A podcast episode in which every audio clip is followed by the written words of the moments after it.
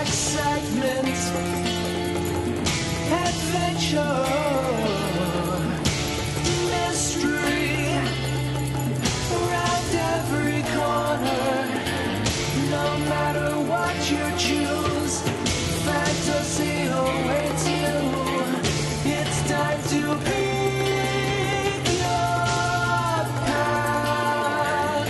Pick Your Path, the podcast where you charge of your own destiny.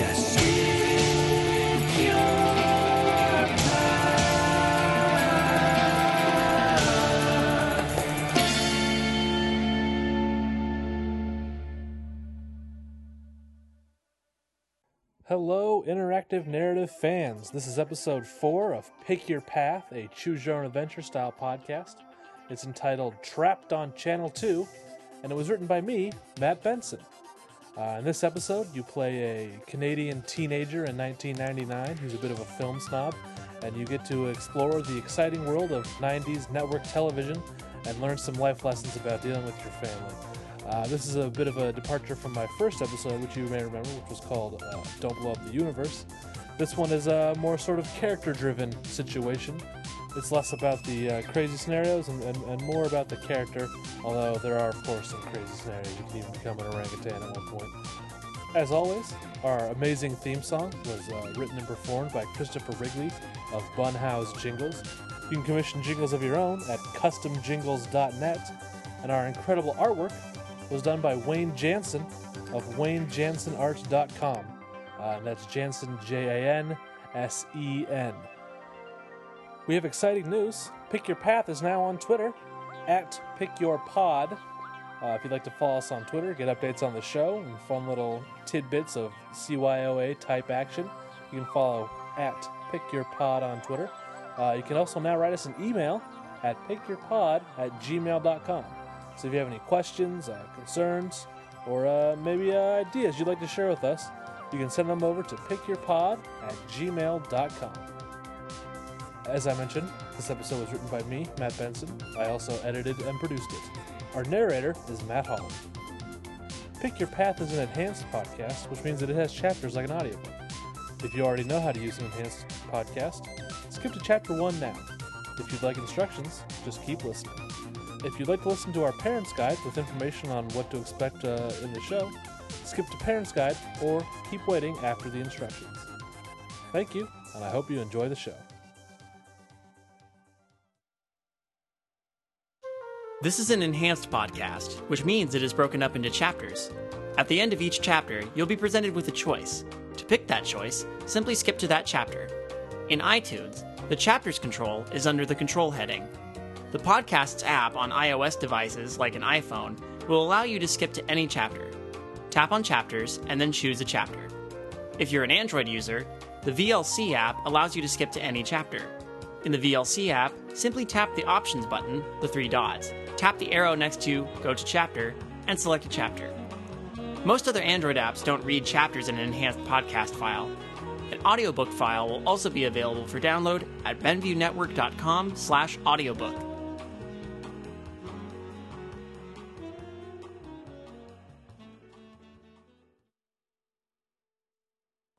All right, this is the Parents Guide for Trapped on Channel 2, Episode 4 of Pick Your Path.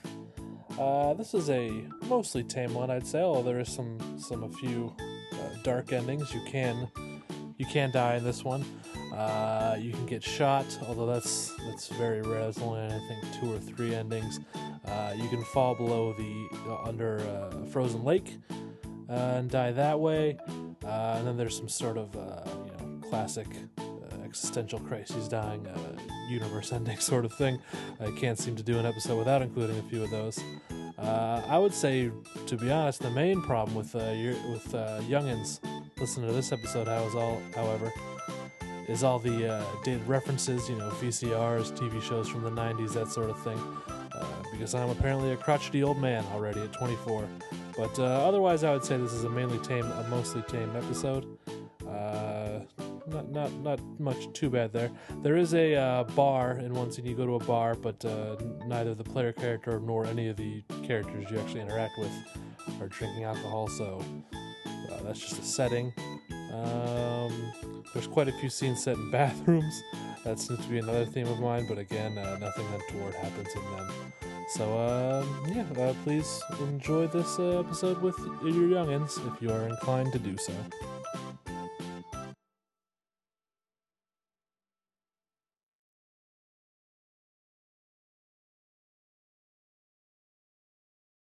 Chapter 1 It's 1999. You're 16 years old. You live in Dawson Creek, British Columbia.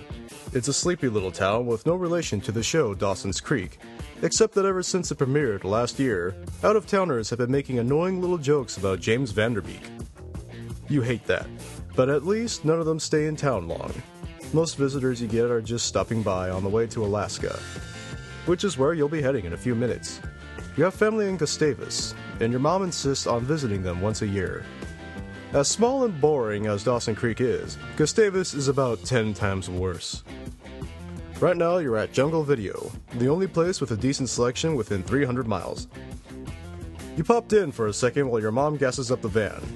You were happy to see your friend Gordo looking through the foreign film section. Uh, anything new? You ask. Not much, he sighs. Oh, but they finally returned Jambafo versus Mecha Jambafo. After weeks of me bugging them to bug the guy about it. He yells the last part at the cashier, who responds with a dismissive wave of the hand. You give an apologetic shrug. Gordo continues. Oh, check this out. He reaches over to another shelf and brings back a two tape set. The best of Bainbridge County. You start laughing. What is it? Just two blank tapes? I can't believe they're doing a TV movie. I thought everyone hated this show. I think people started getting nostalgic for it as soon as it was canceled.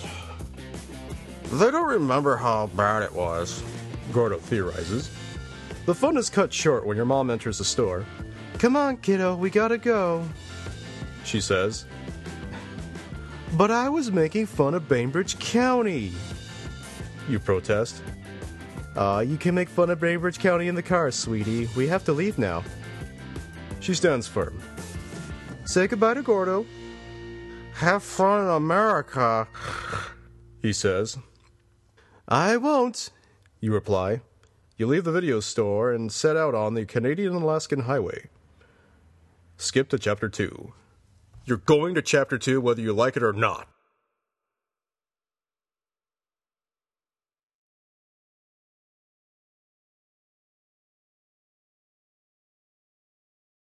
Chapter 2 You lean your head on the cold window and watch the trees of British Columbia pass you by.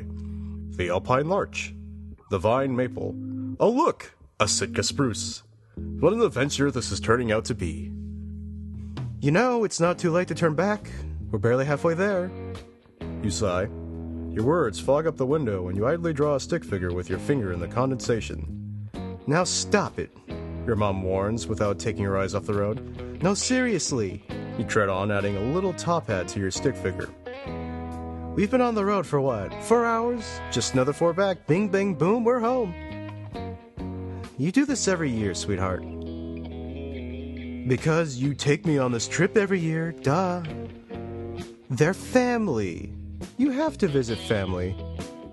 Oh, like one of them, you protest. Aunt Judy just married into it, and Ben was just born into it. Yeah, that's that's how families work, sweetie.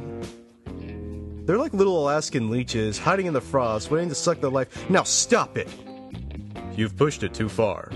It is her brother's family you're talking about. She cools down. Look at it this way you get to visit another country every year. How many of your friends can say that? You're a cool international traveler, sweetheart, headed to America.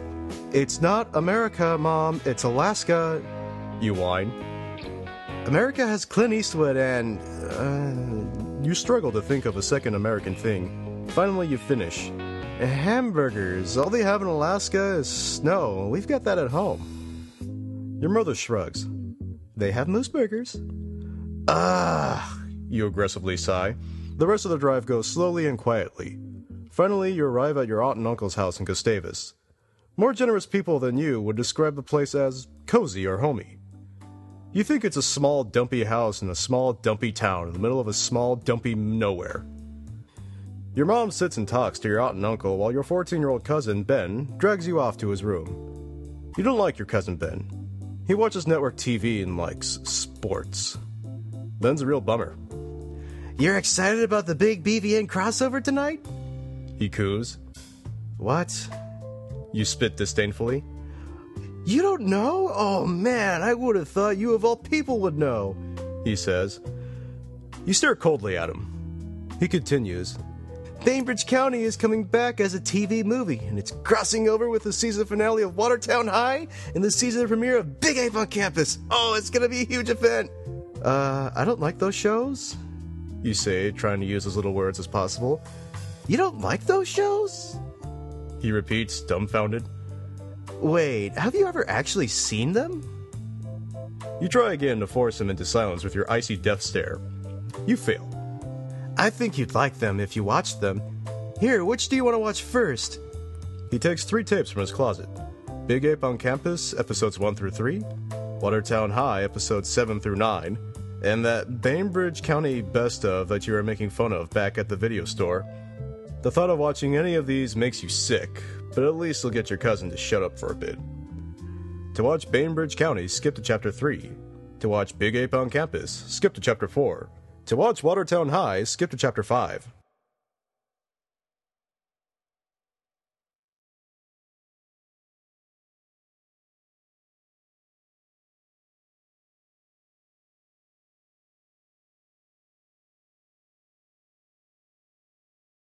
Chapter 3 You think about what you must have done in a previous life to deserve this as your cousin hits play on the VCR. It hasn't been rewound, so it starts mid scene. Oh, this is a good part. Squeals Ben. You watch begrudgingly. A man and a woman stand underneath a terminal at a bus station. The woman has big, poofy 80s hair. The man has a perm and a mustache. So, this is it. You're leaving again. You weren't even going to say goodbye? Says the man. Ben whispers. That's Chet and Vanessa. They love each other, but they never. Shh. You shush your cousin, choosing the lesser of the two evils. I can't stay here. This county is toxic. It pushes people apart, makes them hate each other. I don't ever want to see you that way. Says Vanessa. Well, that, that wouldn't happen to us, insists Chet. Not if you come with me. Invites Vanessa. You know I can't do that. I know. They stare down in silence for a moment. When they look up, Chet goes in for a kiss. No. Says Vanessa. If you kiss me now, it'll be the last time ever. I can't live with that. Suddenly, the screen goes black. What, what just happened? Says Ben, a trace of panic in his voice. You say nothing, hoping that the situation will resolve itself. Ma'am! Screams Ben. His mother, your Aunt Judy, comes into the room. What's wrong, sweetie? She asks. The, the TV's broken, and the BVN crossover's tonight, and I, I need the TV to watch the BVN crossover, and, and, and... He cries. Your mom and uncle have come to see the commotion. Okay, well, I'm sure Ralph can fix it in time. He always does. She says, turning to your mom. Ralph's our TV repair guy. We must have had this set fixed a thousand times. Ben just refuses to let us replace it. Well, I, I like the noise it makes when it turns on. He whines. What, what if I never hear that voice again? It seems like he's going to start crying. We'll fix it. It'll be fine. Your aunt soothes. I'll take it right now. Oh, shoot, I can't take it in. I, I have to keep an eye on the roast.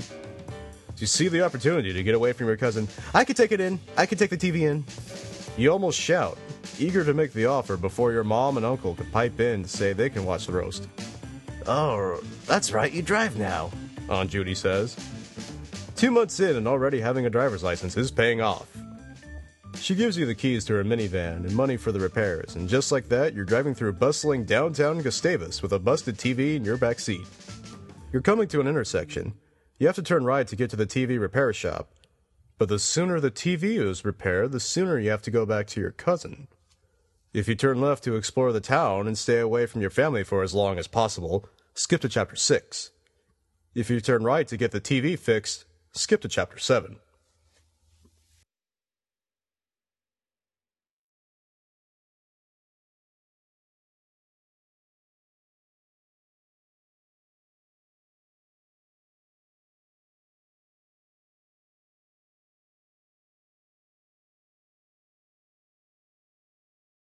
Chapter 4 You think about what you must have done in a previous life to deserve this as your cousin hits play on the VCR. It hasn't been rewound, so it starts mid scene.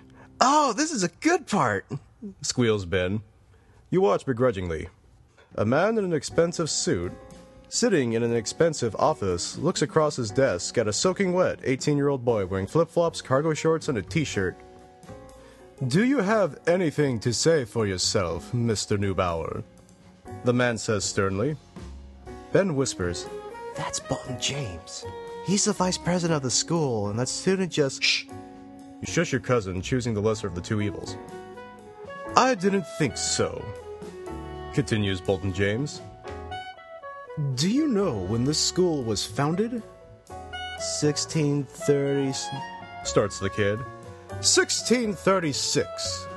Harvard is older than the country it's in, and for almost 400 years, we have been able to provide a quality of education higher than anywhere else in the world. Bolton lectures. An orangutan wanders into frame from behind him. The audience snickers. And do you know why we've been able to do that? Dignity. The orangutan bends over and pats her own butt. Huge laugh from the crowd. The actor playing Bolton does that horrible sitcom thing where he pretends he's thinking while waiting for the laughter to die down. Your actions today lacked dignity. The orangutan picks her nose. They were not worthy of Harvard. And if this behavior continues, I fear you will not be. The last line is distorted by the orangutan rubbing her finger up and down Bolton's lips while he's trying to speak. Suddenly, the screen goes black. What, what just happened? Says Ben, a trace of panic in his voice. You say nothing, hoping that the situation will resolve itself. Ma'am! screams Ben. His mother, your Aunt Judy, comes into the room. What's wrong, sweetie? She asks, The, the TV's broken, and the BVN crossover's tonight, and I, I need the TV to watch the BVN crossover. Eh, eh, eh. He cries. Your mom and uncle have come to see the commotion. Okay, well, I'm sure Ralph can fix it in time. He always does. She says, turning to your mom. Ralph's our TV repair guy. We must have had this set fixed a thousand times. Ben just refuses to let us replace it. Well, I, I like the noise it makes when it turns on. He whines. What if I never hear that voice again? It seems like he's going to start crying. We'll fix it. It'll be fine. Your aunt soothes. I'll take it right now. Oh, shoot, I can't take it in. I, I have to keep an eye on the roast. You see the opportunity to get away from your cousin. I can take it in. I can take the TV in. You almost shout, eager to make the offer before your mom and uncle to pipe in to say they can watch the roast. Oh, that's right. You drive now. Aunt Judy says. Two months in and already having a driver's license is paying off. She gives you the keys to her minivan and money for the repairs, and just like that, you're driving through bustling downtown Gustavus with a busted TV in your back seat. You're coming to an intersection. You have to turn right to get to the TV repair shop. But the sooner the TV is repaired, the sooner you have to go back to your cousin. If you turn left to explore the town and stay away from your family for as long as possible, skip to chapter 6. If you turn right to get the TV fixed, skip to chapter 7.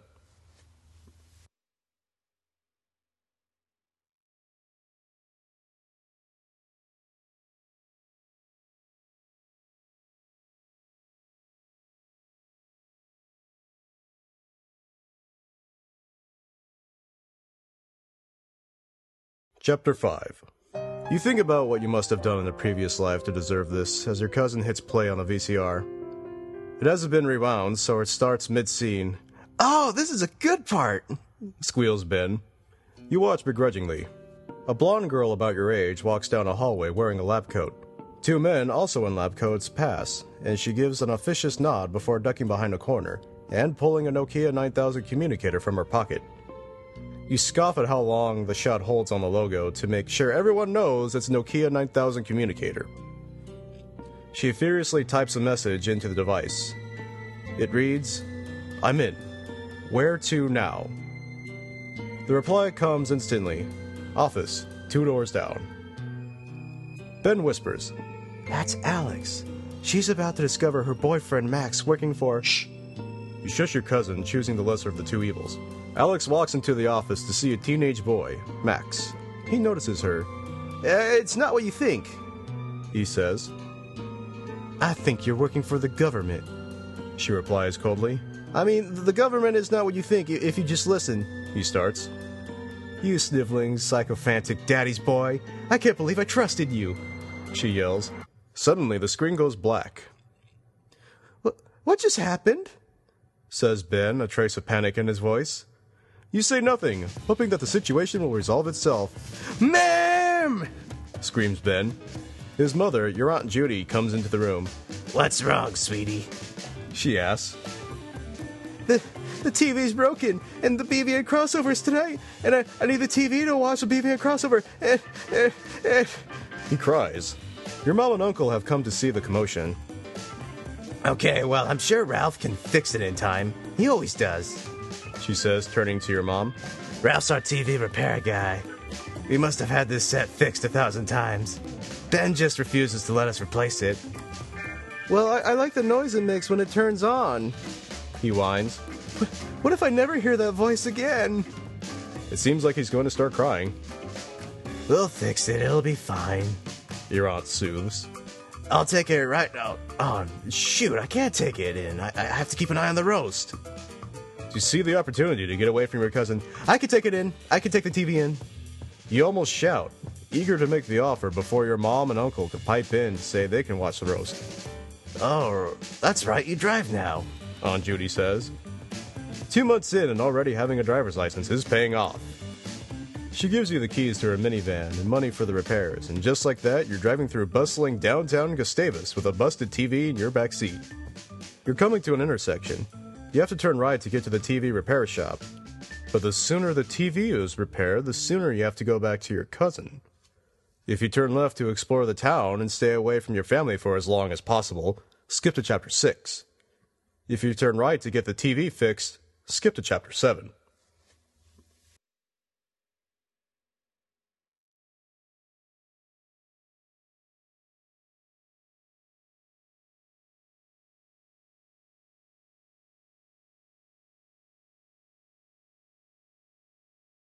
Chapter 6. You turn left. Immediately, you notice that there are only three buildings between you and the edge of town City Hall, boring, a bar, and a diner. If you go to the bar, skip to chapter 8. If you go to the diner, skip to chapter 9.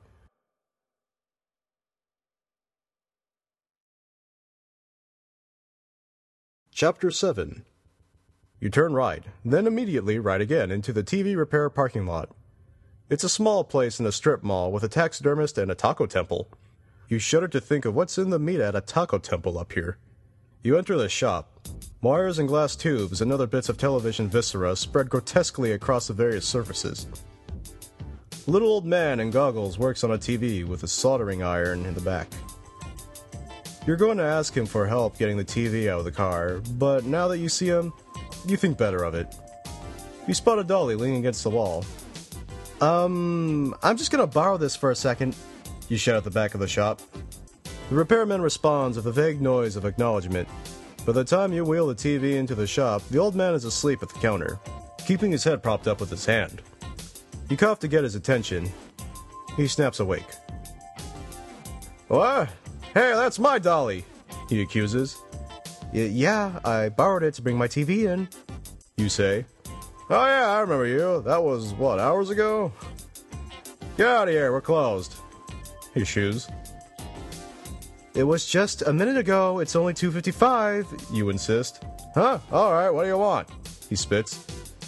I need you to fix the TV. My cousin needs it to watch the BVN crossover tonight, so you know, to, to take your time. You say sarcastically. You don't want me to fix it? He asks. No, I, I I was just joking. My cousin would be super mad at me if he missed the show. You clarify. The old man comes around the corner, bends down, and presses his ear to the back of the television. Shows, he corrects. What? You say out of reflex, forgetting that you don't care.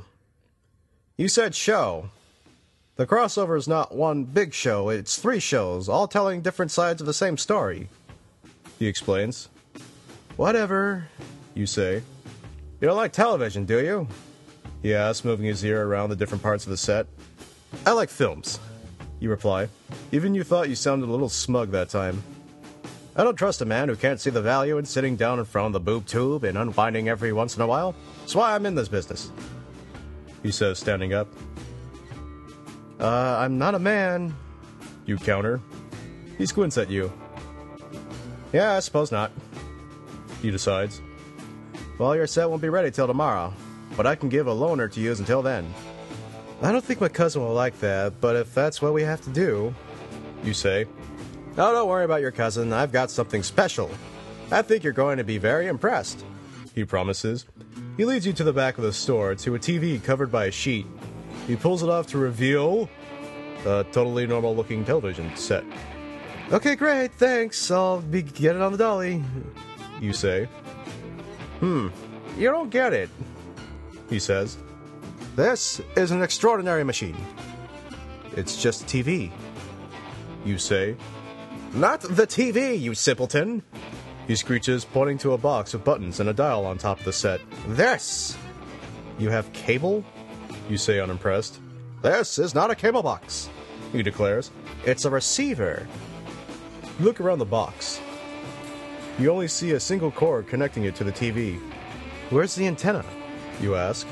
Inside, he smiles proudly. And it's not just that. It can pick up the transmissions from anywhere in the world. You can get shows from other countries on this? You ask. Other countries, yes! He nods. Other times as well. Well, how does that work? You question. A signal is transmitted from the East Coast at 5, reaches the West Coast at 8, here at 9, he says. That's not how it works, but okay, you say. Hush, of course it is, he counters. And this machine can pick up that signal at any point on the journey. Uh, even if it did work that way, there's no reason your receiver could do that, you reason. He continues undeterred. The buttons control the machine, the dials control the time from which you see them. Cool. You lie. Well, I'll get off your hair now. Just gonna load the TV up on the dolly here. You don't believe me. He sighs. Oh, of course I do. You lie even less convincingly. But I have to get back, you know. Can't miss that crossover. I'll show you. We can watch tonight's crossover right now. Which do you want to watch? Watertown High, Bainbridge County, or Big Ape on campus? Asks. I, I don't care, you say hesitantly. I can't choose for you, he says, deadly serious. You think you should make a choice. If you watch Watertown High, skip to chapter 10. If you watch Bainbridge County, skip to chapter 11. If you watch Big Ape on campus, skip to chapter 12.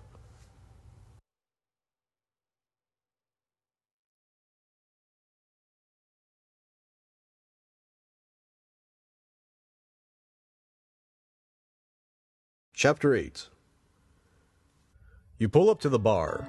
A humble sign identifies it as the Cinder Block. It's as seedy as Gustavus gets, which is to say, not at all.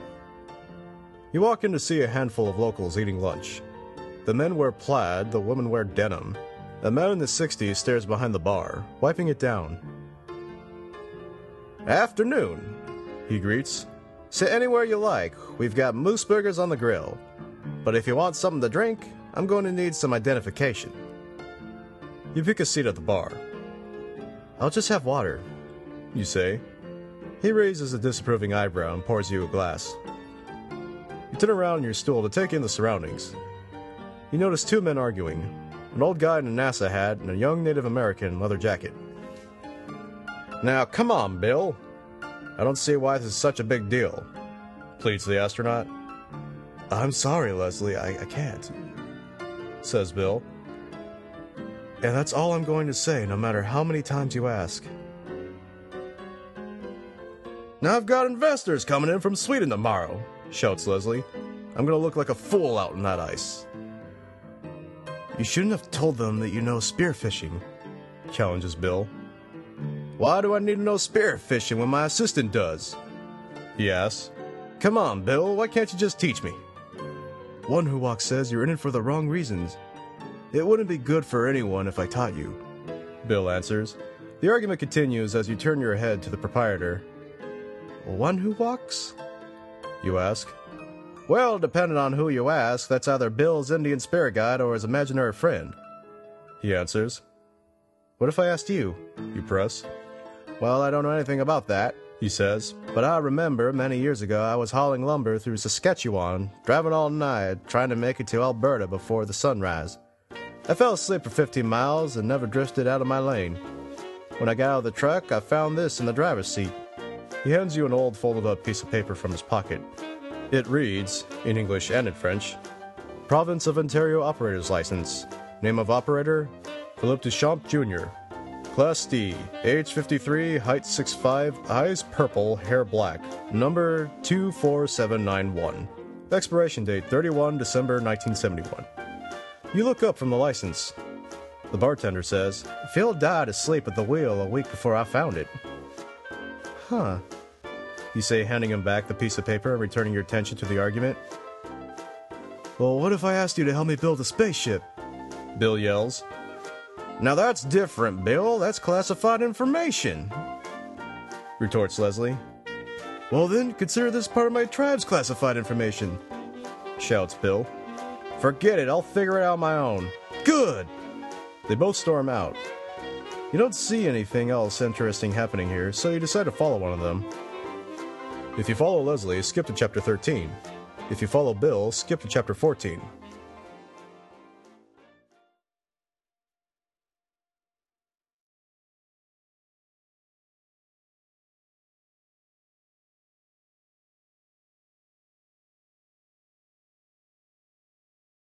Chapter 9 You pull up to the diner. A large neon sign reads M Cafe, as in MM Cafe. You park the van and step inside. The staff, which consists of a waitress talking to a man with a hearing aid and another woman behind the counter, are dressed like it's the 1950s. To match the decor of the diner, of course. Most everything in the room is red or white. Aside from yourself and those already mentioned, the only other person in the diner is an elderly woman, with thick glasses holding a large bit of wood in her arms. Maybe she was talking to the woman behind the counter before you walked in, but now she just stands there staring at you. The man with the hearing aid wears a very plain black suit. Anywhere you like, hon, says the woman behind the counter. You pick a stool. What can I get you? Um, just a glass of water? You say. All right, one water coming up, says the woman with a well rehearsed smile. She hands you a glass, and suddenly the woman holding the wood is talking to you. I'm the wood woman. That's what people call me. There's a reason for that. There's reasons for a lot of things in Gustavus, she says. Is the reason because you carry a piece of wood everywhere? You suggest. She smiles at you in a way that seems like an insult before continuing. There's a reason you're here right now. But it's not what you think. You've chosen wrong. Things are happening here, yes, but not for you. You should go back to where you came from and start again. I don't. You start. Yes, you do, she corrects. Just as suddenly as the woodwoman began talking, the man with the hearing aid shouts at the woman behind the counter. Thank you for the coffee, Norma. It was as fine a cup as ever. You jump, a little startled. Excuse me, I didn't mean to startle you. I'm a bit hard of hearing. He taps his earpiece. He turns back to the waitress and says in a normal volume, I hope I'll see you again. Me too, she replies, holding back tears. She closes her eyes and leans in, in anticipation of a kiss. He pauses, then just leaves. Where's he going? You ask the room. The gate. Bad things happen at the gate, says the wood woman. The waitress bursts into tears and leaves for the back room. If you follow the man to the gate, skip to chapter 17. If you take the wood woman's advice and go back to your cousin's house, skip to chapter 18.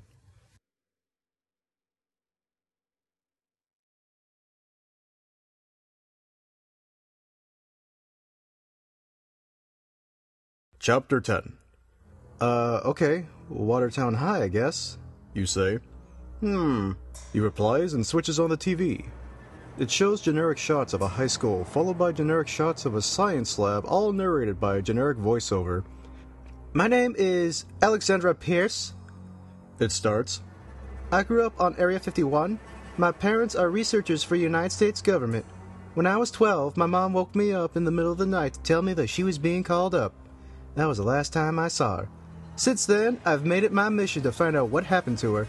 Balancing that, classes, boys, and my best friend Lee makes life pretty busy here at Watertown High. Were they worried we'd forget the name of the show? You scoff. Don't be a smart aleck. The old man cuts. He moves a folding chair in front of the TV and, with a calmly assertive hand on your shoulder, forces you into it. You feel uneasy. The uneasy feeling is warranted, you learn, as the old man suddenly grabs the back of the chair and pushes you toward the TV. Hard. You throw your arms up to protect your face, and everything goes black. You're in a classroom. An English teacher drones on about symbolism. This doesn't make sense. School's on break. You look out the window and see an endless stretch of desert. Oh, Miss Orwell, you should have been dismissed 20 minutes ago. You may leave. says the teacher. You keep staring at the desert. What is this place? Miss Orwell. The teacher says again. You keep looking out the window. A light shoots past in the sky. It looks like a shooting star. But it would have to be either very close or very bright to be visible in the middle of the day like this. The teacher clears his throat and nearly shouts, Miss Orwell. You finally turn your attention from the window. The entire class is staring at you. Oh, you're Miss Orwell, You're excused. says the teacher. I believe you have a flight to make. You nod awkwardly and bolt for the door. Uh, Miss Orwell, The teacher interrupts. your things. He gestures toward your desk, still with an open book on top and a backpack leaning on the chair. You blush as you grab your stuff and exit the classroom to a chorus of laughter from your fellow students. Once in the hallway, you duck into the first bathroom you see. You look in the mirror. You are not you. You're a nerdy teenage girl, complete with standard nerd glasses and preppy clothes. You search your backpack for clues as to what's going on. You get your first name Carly off some homework, but not much else. You're putting homework away when someone else enters the restroom. You actually recognize her. It's Alexandra Pierce, the main character from Watertown High. Lee! She exclaims. You go by Lee, you just remembered. What are you doing? I've been looking everywhere for you. We have to go. Sorry, Mr. Holloway forgot about the trip and didn't excuse me until like two seconds ago. You tell, not certain how you knew the teacher's name. It must have been written on the board. Okay, well, we need to go now. We're gonna miss the flight. That's right, you're supposed to fly to Boston today. Officially, it's for a student visit to Harvard. But really, it's because Alex thinks her mom is working on a top secret recruitment mission there. You feel bad for letting her down. You feel a sense of deep friendship toward her. But you have to get back to your real life. You try to think of how you would do that.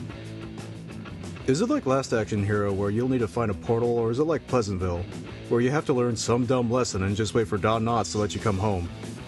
You remember the premise of this show. You're at Area 51. If there was a portal, it would be here. But it would crush you to let Alex down. She is your best friend.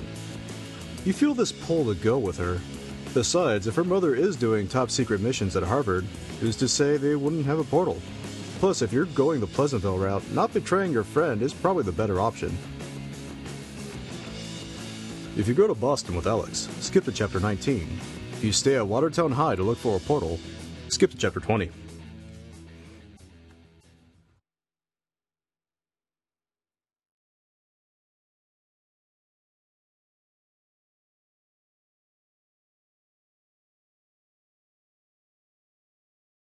Chapter 11. Uh, okay. Bainbridge County, I guess?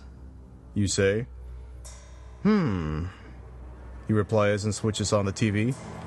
Fanfare plays as the screen wipes from one corny shot of rich people doing rich people things to the next. The cast is revealed one by one. Jessica Harrington as Victoria Bainbridge, Jerry Barkstoff as Pelham Bainbridge, Hamish Callaghy as Jessup Bainbridge, Chet Barnes as Chet Bainbridge, with Anne Cranston as Vanessa, in loving memory of Don Smudge. Bet he tried to take his name off that if he was still alive. You quip. Don't be a smart aleck. The old man cuts. He moves a folding chair in front of the TV and, with a calmly assertive hand on your shoulder, forces you into it. You feel uneasy. The uneasy feeling is warranted, you learn, as the old man suddenly grabs the back of the chair and pushes you toward the TV. Hard. You throw your arms up to protect your face, and everything goes black. You open your eyes. You're on a small plane. Sitting next to you is Chet Barnes. He looks bored. He says, Oh, come on, Mom, you're not going to finish? You love the Arthur Bainbridge story. I don't think I've ever heard you stop before getting to the part where I'm a failure. Why did a famous television star just call you Mom? You look down at yourself and are shocked to see two wrinkly hands emerging from the sleeves of a fancy pantsuit. You jump. Mom, are you alright? says Chet. You stare at him for a second, then flee to the aisle. You briskly walk to the bathroom. On the way, you pass two men you know to be your sons.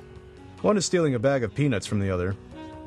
The one trying to steal the peanuts is wearing a horrible sun yellow suit with a bolo tie. He also has a greasy ponytail. The other one is wearing a nice suit that you picked out for him. You feel like maybe you're not a great mother. It occurs to you that the man sitting next to you was not Chet Barnes, the actor. It was Chet Bainbridge, the character. You rush into the bathroom, not checking to see if it's vacant or occupied. You look in the mirror. You are Victoria Bainbridge, matriarch of the Bainbridge family, and an all around evil woman. You take a moment to collect your thoughts and return to your seat. You've got to find a way back to the real world. As long as you're in the TV, you're technically in Gustavus, and you do not intend to spend the rest of your life in Gustavus. Ugh. Back in your seat, you decide to keep up appearances until you can work out a plan. You spend most of the flight criticizing Chet. You criticize his clothes. Oh, you're wearing that to a business meeting? His parenting abilities. It's hard being a single father, yes, but I don't want my grandson making the same mistakes you did. His face. Has your nose always had that little crook? Hmm. The next barb always seems to be on the tip of your tongue, ready to lash out. It feels like there's some internal force pushing you to do this. Like it's what you're supposed to do. Between your attacks, you pick up a few bits of information from Chet. You're flying to Harvard to give a speech on the importance of education and how it's helped you as a prominent American businesswoman. Chet is coming along to meet with Donald Lee of Lee and Associates. It's a small but growing real estate concern that Baimco has an interest in acquiring. They're also meeting at Harvard. They're both alumni, and Donald has a known weakness for nostalgia. Your other sons, Pelham and Jessup, insisted on coming along, but you're not exactly sure why. You land at Logan Airport, where a driver quickly escorts you to a limousine. You're taken directly to Harvard. A separate car takes your bags to the hotel. You think of how to get home. Maybe if you could find a TV here, or. It's so hard to keep your train of thought when you keep noticing new things to lecture your kids about. It's an intense game of whack a mole trying not to say all of them. The limo pulls up to Kirkland House. Chet, and years earlier, Donald's old freshman dorm. They plan to meet there, then walk to the Charles Hotel for a lunch meeting. You get out of the car, but are surprised to see not Donald, but Vanessa Chambers, the lecherous little snake that tried to worm her way into this family by stealing Chet's heart when they were teenagers. Chet looks more surprised than you do. Jessup walks Pelham a few steps away to antagonize him and give Chet and Vanessa some space. You do no such thing. Vanessa, what are you doing here? Chet asks. She smirks. It's not like you to not do your research. Well, what do you mean? Chet responds. The company's called Lee and Associates, she says. Well, meet one of the associates. Donald's running a little late, so he's going to meet us at the Charles. Ah, says Chet. So, how are you? Last time we saw each other must have been 20 years ago, Vanessa finishes. It's clear to you that whatever bitterness or disappointment she felt when she left Chet is gone now. She has only fond memories of that time in her life.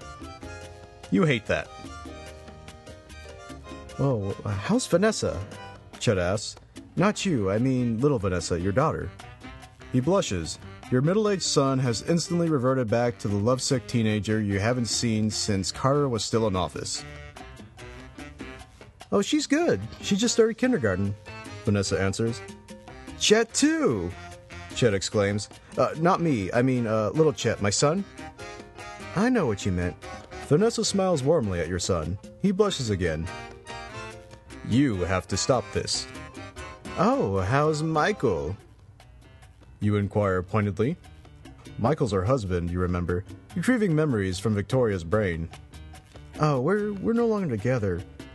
Vanessa says. They divorced a year ago, Mom, says Chet under his breath. You should have known that. You're slipping. All right, let's go to that restaurant, huh? says Vanessa. Let's, replies Chet, too excited. You have to stop this. Jessup pulls you aside. Hey, Mom, I had some ideas about your speech. Do you mind if we talk inside? He says. You don't have time for this. You can't let Chet and Vanessa get back together. Wait, no, you need to get home. Chet and Vanessa are irrelevant. You should hear Jessup out, agree with whatever he says, then start looking for a TV or portal or something. But look at Vanessa's smug little face. She knows she's got Chet wrapped around her finger. It makes you sick. If you go with Jessup, skip to chapter 36. If you go with Chet and Vanessa, skip to chapter 37.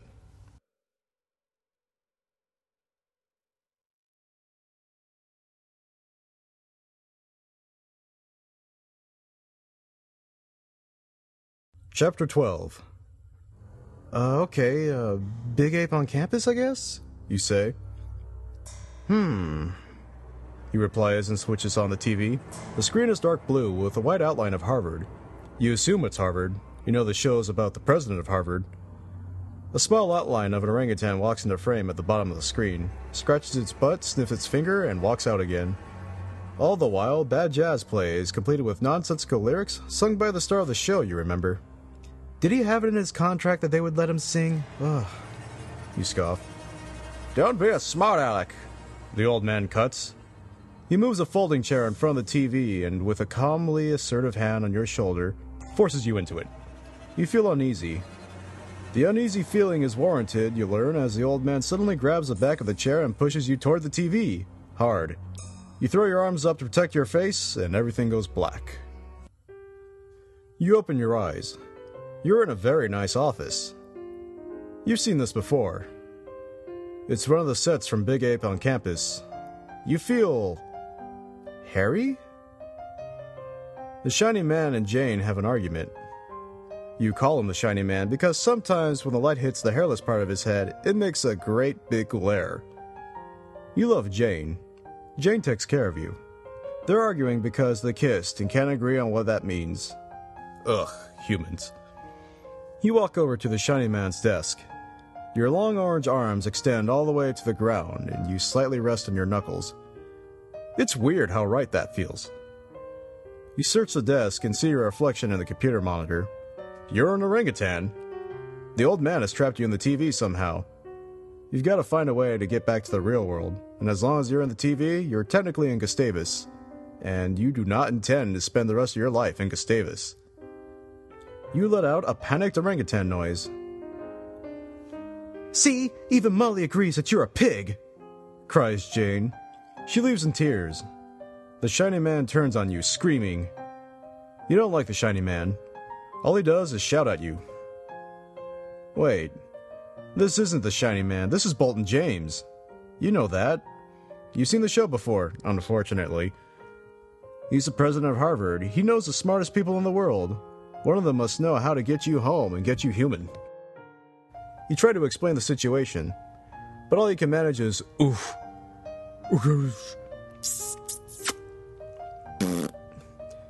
It doesn't have the impact you'd hoped. There are pens and paper on the desk. Ugh, stupid monkey, yells the shiny man. Every instinct you have is screaming at you to express your displeasure with the shiny man right now. If you allow your animal instincts to take over and moon the shiny man, skip to chapter 44. If you try to write a note to Bolton, skip to chapter 45.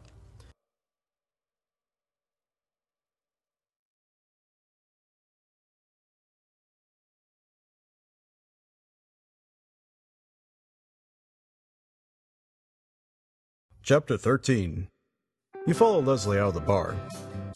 He heads towards his car, a classic Cadillac. Did you really work for NASA? You pry. Why are you following me, kid? He shouts you down. You stop dead. I can teach you how to spearfish. You declare. You can. He lights up. I spearfishing, right? I'm not talking about wading through a river in rubber pants like a dandy here. Yeah, I spearfishing, yeah. You keep up. Well, can you teach me right now? I don't know if you heard, but I've got some Swedish investors flying in tomorrow, and they sounded really impressed when I talked about spearfishing. He says. Uh, of course I could teach you right now. You smile. If you took the First Nations fishing technique course when you went to summer camp a few years ago, skip to chapter 15. If you did not take the First Nations fishing technique course when you went to summer camp a few years ago, skip to chapter 16.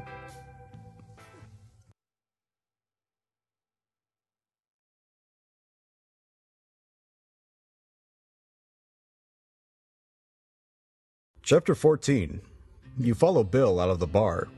He's heading into the woods. Uh, where are you going? You pry. Home. It's about half a mile that way. He answers, pointing ahead. He doesn't seem at all bothered or curious about you following him. I hear you see ghosts. You lead. Uh, just one. He explains. My spirit guide. I think maybe he's a distant relative, but I'm not sure. Uh, is he here right now? You ask, looking around the trees for a patch of air that looks particularly cold. Oh, it, it doesn't work that way. Bill goes on. He only comes in times of deep spiritual need. Like when your friend wants to learn spearfishing? You ask. No, that just came up in conversation. He says. I have other stuff going on, you know? Oh, right. You say, embarrassed. So why was one who walks here this time? Oh, he wants to find my dad. I'm an orphan. He explains. Do you have a family? Yeah, actually, I kind of ditched them to go exploring. You sheepishly reply. Ah, I get that. Leslie can be pretty annoying, and I don't even have to live with him. Bill relates. I was going to watch Disco Volante if you want to join me. It's Kevin McClory's third unofficial James Bond movie from 1995. You know, starring Timothy Dalton and Rene Rousseau. Great film. You have Disco Volante? You accidentally shout. How did you find that? I've looked like everywhere for it. It's out of print. One who walks found it for me at a thrift store in Anchorage when I was having an identity crisis last year. He says. You're not sure if he's joking or what. You begin to tell him that you'll join him. But then you think of your family. Ben staring at a blank spot on his wall, wondering where the TV is. Your mom assuming the worst, thinking you've been eaten by wolves or something. Bill's brief mention of family has inspired the minimum amount of responsibility in you. You politely decline and head back to the bar, where your aunt's van is parked. By the time you make it to the TV repair place, it's closed. Everybody is mad at you when you get back to the house. They annoy you just like you thought they would for the rest of the stay.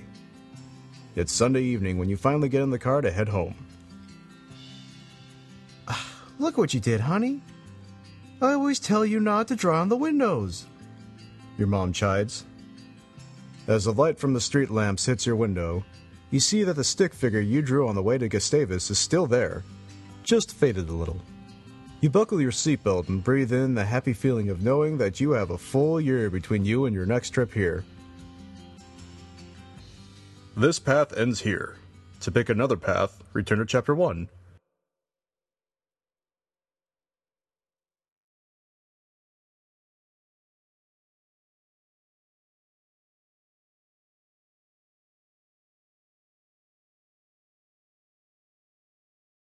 Chapter 15 Leslie has a large piece of property just outside of Gustavus. He's a developer. Swears he built this town from nothing.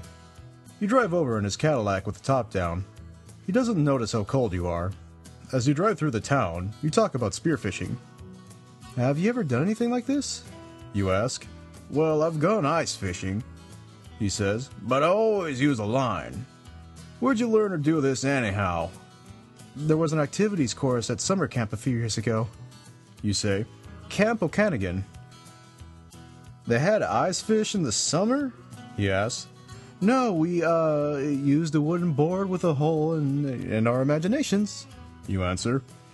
Uh huh, so you've never actually caught a fish this way. He says with a vague air of accusation. Do you want to impress the Swedes or don't you? You dodge. Well, I suppose you're my best shot, he sullenly says. He peppers you with questions for the rest of the drive. Luckily, you remember the course well enough to answer them. The car pulls up to the house. It's big. Bigger than any house you've ever seen in Gustavus. Bigger than any house you've seen, period. He walks you into the foyer where there's a big trophy case containing various plaques, medals, and pictures of him and John Glenn shaking important people's hands. He continues into the living room. The entryway is flanked by a suit of armor on one side and an astronaut suit on the other. You're pretty sure they're both real. He approaches a large panoramic window, grabbing a golf bag full of spears on the way. I've got an ice shack on the lake. Come on, let's go. He invites. You look out the window behind him and see a single isolated shack on a large, frozen lake. You start to worry. Wait a minute, doesn't the lake start to thaw out around this time of year? You mention. Ah, no, that's weeks away, he assures. A few years back, it lasted until June. You reluctantly walk toward the window. Okay, first, don't keep the spears in a golf bag. That's kind of weird. You command. Well, where am I supposed to keep them? He counters. Uh, just hold them, and you shouldn't have that many. Take one. You say, taking four pronged spears from the bag. And we're going to need a lure and two very heavy coats. Heavier than what you're wearing, and a uh, warm hat. Oh, you got a mouse in your pocket? he asks sarcastically. What? You say. The idiom is lost on you. I'm fine with what I'm wearing, he says. He thinks you're challenging his masculinity. A few minutes later, you're walking on the ice, heavy coat clad and carrying lures and the spear. You're not totally comfortable with the sound the ice is making as you step, but you put it in the back of your mind. You get to the shack, and after the laborious process of cutting a hole in the ice, you begin your instruction. Okay, you want to lay prone on the ice. You start. Covering your head and looking through the hole, the idea is to block outside lights so that you can see fish more clearly. Now, how does that work? You doubts. I, I don't know, it just does. You don't explain. I think it has something to do with your eyes adjusting. It's what they taught me at camp. He rolls his eyes.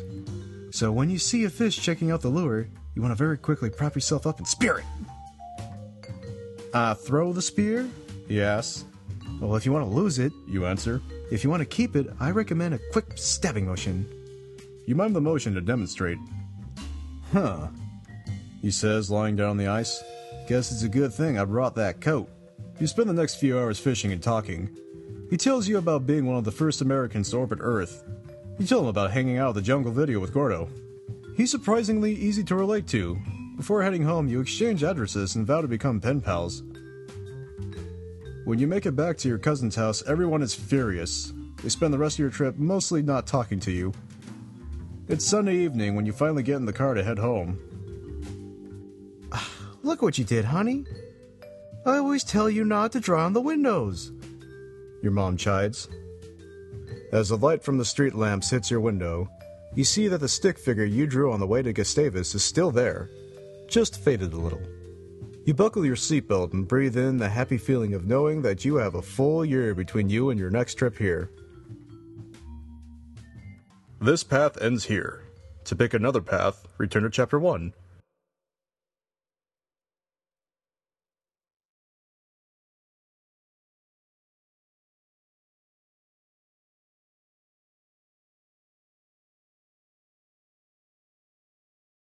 Chapter 16 Leslie has a large piece of property just outside of Gustavus. He's a developer. Swears he built this town from nothing. You drive over in his Cadillac with the top down. He doesn't notice how cold you are. As you drive through the town, you talk about spearfishing. Have you ever done anything like this? You ask. Well, I've gone ice fishing, he says, but I always use a line. Where'd you learn to do this anyhow? There was an activities course at summer camp a few years ago. You say, Camp Okanagan. You're not lying. Technically, there was a spearfishing course. You just didn't take it. You took kayaking. They had ice fish in the summer? He asks. No, we, uh, used a wooden board with a hole in, in our imaginations. You lie. You remember seeing that during one of the kayaking lessons. Uh huh, so you've never actually caught a fish this way. He says with a vague air of accusation. Do you want to impress the Swedes or don't you? You dodge. Well, I suppose you're my best shot, he sullenly says. He peppers you with questions for the rest of the drive. Luckily, you improvise answers convincingly. The car pulls up to the house. It's big. Bigger than any house you've ever seen in Gustavus. Bigger than any house you've seen, period. He walks you into the foyer where there's a big trophy case containing various plaques, medals, and pictures of him and John Glenn shaking important people's hands. He continues into the living room. The entryway is flanked by a suit of armor on one side and an astronaut suit on the other. You're pretty sure they're both real. He approaches a large panoramic window, grabbing a golf bag full of spears on the way. I've got an ice shack out on the lake. Come on, let's go. He invites. You look out the window behind him and see a single isolated shack on a large, frozen lake. You start to worry. Wait a minute, doesn't the lake start to thaw out around this time of year? You mention. Ah, no, that's weeks away, he assures. Few years back, it lasted until June. You reluctantly walk toward the window. A few minutes later, you're walking on the ice, golf bag in hand. You feel like a caddy. You're not totally comfortable with the sound the ice is making as you step, but you put it in the back of your mind. You get to the shack, and after the laborious process of cutting a hole in the ice, you begin your instruction. Okay, it's pretty simple. You stand over the hole waiting for a fish. And as soon as you see one, you throw the spear and you have to throw it with your shoulder. You say, stretching to sound like you know what you're talking about. Your wrist and elbow shouldn't move at all. This ensures fluid motion. Fluid motion, he mumbles as he mimes the action. Wait, if I throw the spear, how will I get it back? You blink blankly a few times. That's why we have to tie it to a rope. You sputter. Uh, didn't think I had to explain common sense to you. You roll your eyes for emphasis. Oh, right, right. He laughs, trying to pretend he already knew that. You spend the next few hours spearfishing. You catch nothing. Every time he throws a spear, he jumps a little. After one jump too many, cracks spread from the hole to the corners of the shack. You exchange panicked glances for exactly one second before the ice collapses into the lake. The walls on the shack coming down on top of you. Your last thoughts are, Uh, I can't believe I'm dying, Gustavus. This path ends here. To pick another path, return to chapter 1.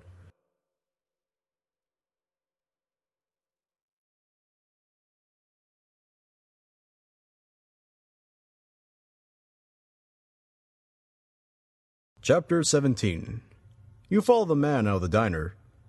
He gets in his car, which is nondescript and black, just like his suit. It's like he's in the FBI or something. You follow him through town. The black car goes down a street with a dead end. Beyond that, the woods. Going down that street would be a total giveaway that you're following him.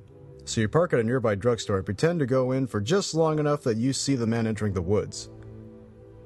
Following him is pretty easy from then on out. He is hard of hearing after all. You tread through the snow for about an hour before finally coming to a clearing. In the middle, there's a small pool of pitch black liquid. The man walks in and vanishes. You look desperately around you for some explanation. Nothing comes. You take a tentative step toward the liquid. You feel anxious. You have a bad feeling about this, but you feel compelled to just keep going. With every step, a new wave of powerful emotion hits you. First was anxiety, then depression, fear, anger. You're shaking by the time you make it to the pool, but you're not even cold anymore. This feeling is the last thing you remember before you step in and go to another place. A place not of this world, and a place from which there is no returning. This path ends here. To pick another path, return to Chapter 1.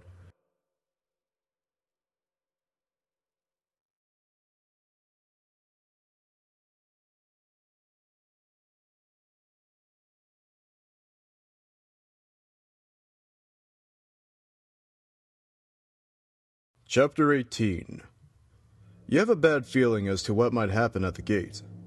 Avoiding your cousin isn't worth that risk. You get back in your aunt's van and go on with your day. By the time you make it to the TV repair place, it's closed. Everybody is mad at you when you get back to the house. They annoy you just like you thought they would for the rest of the stay. It's Sunday evening when you finally get in the car to head home. Look what you did, honey. I always tell you not to draw on the windows. Your mom chides. As the light from the street lamps hits your window, you see that the stick figure you drew on the way to Gustavus is still there, just faded a little. You buckle your seatbelt and breathe in the happy feeling of knowing that you have a full year between you and your next trip here. But it's not as sweet this time. For better or worse, you know this town isn't as boring as it seems. This path ends here. To pick another path, return to Chapter 1. Chapter 19 You can't abandon Alex. This trip is important. Plus, Max is going to be there, and who knows whose side he's on. This is weird. Why do you care about whose side Max is on? He's just a dumb character on the dumb show you're stuck in. But what if he hurts Alex? So what? She's also just a dumb character on the dumb show. You try to clear your head as you walk to the bus. There aren't any flights to Boston going out of the base, so you have to fly out of Searchlight. On the long ride, you talk with Alex about the government, her mom, and Max. You are totally invested in all of it. Do you still think of him as your boyfriend? You ask. Oh, it, it's complicated. I haven't seen him much since they pulled him out of school. She says. You feel bad. You didn't mean to pry. You feel worse that you care about Watertown High. You have to keep reminding yourself that you are not a part of this world. The bus pulls up to Searchlight Airport. It's small, one runway, one plane, and no control tower. The only passengers are your schoolmates, an affluent group of one old woman and her three adult sons. They took a limousine now covered in desert sand to get here.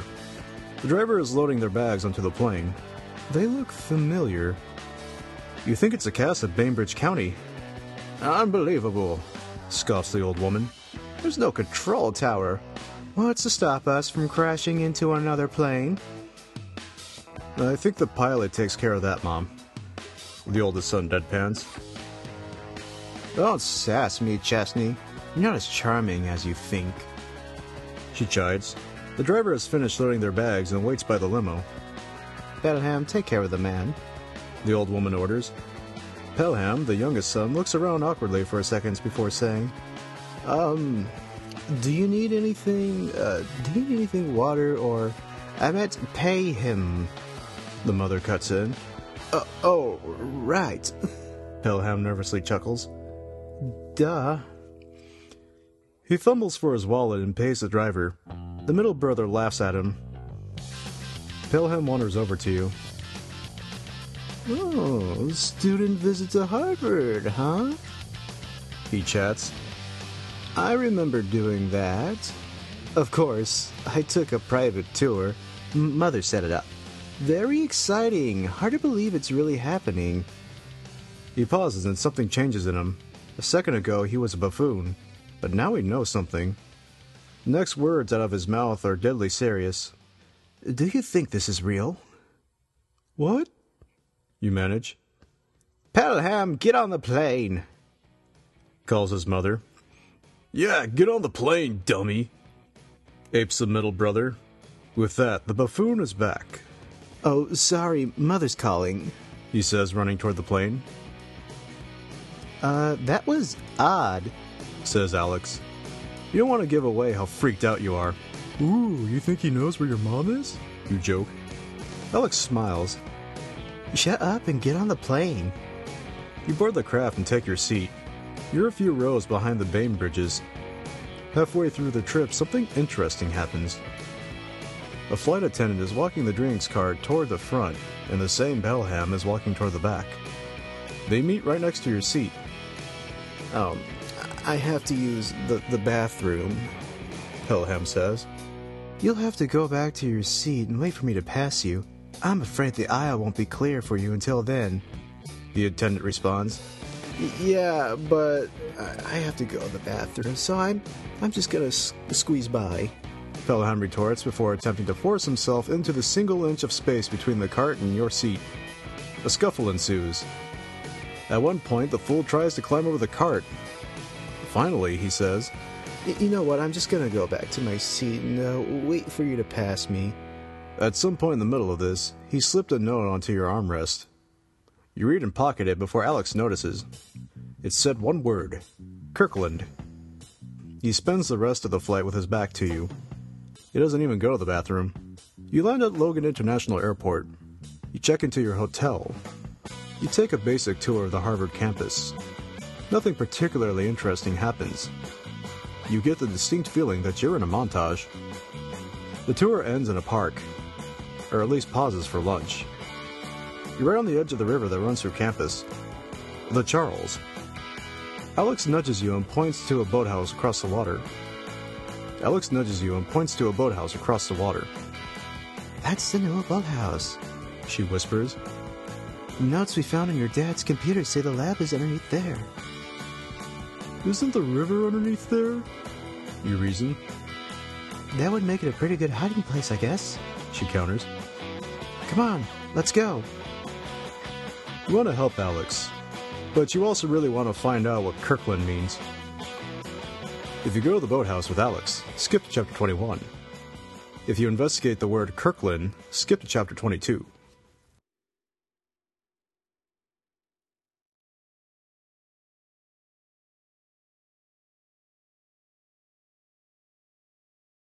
Chapter 20 Your best shot at getting home is finding a portal here. You shake off the urge to go to Boston. That's Lee, not you. I'm not going to Harvard today, you declare. Alex looks stunned. Well, what do you mean? She says. Lee, I need your help. If my mom's at Harvard, I can't find her without you. You struggle to think of a reason why you're staying. You remember the light you saw through the window. Oh, something's going on here today, you explain.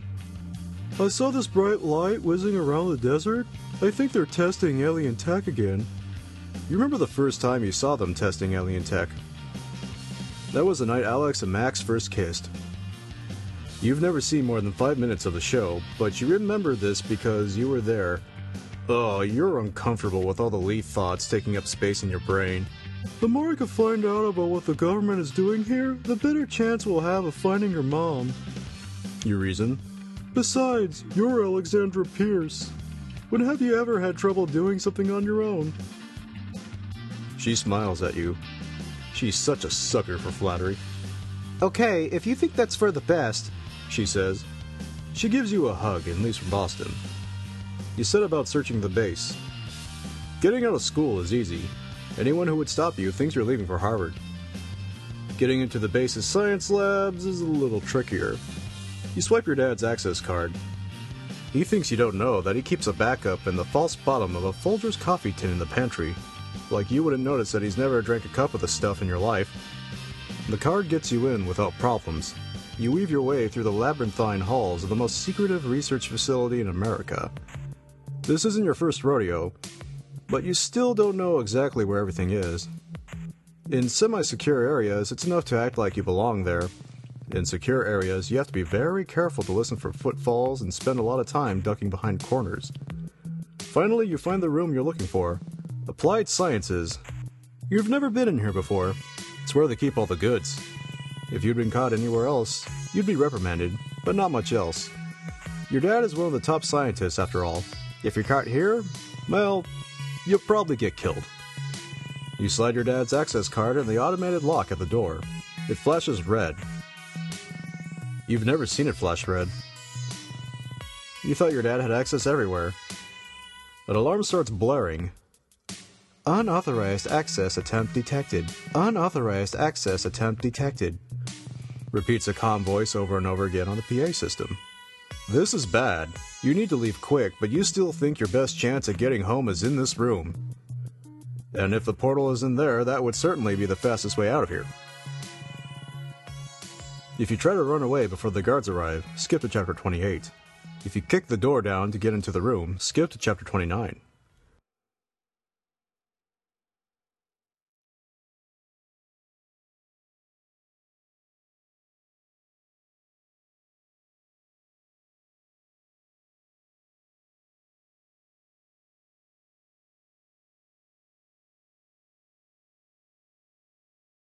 Chapter 21 Yeah, let's go, you say.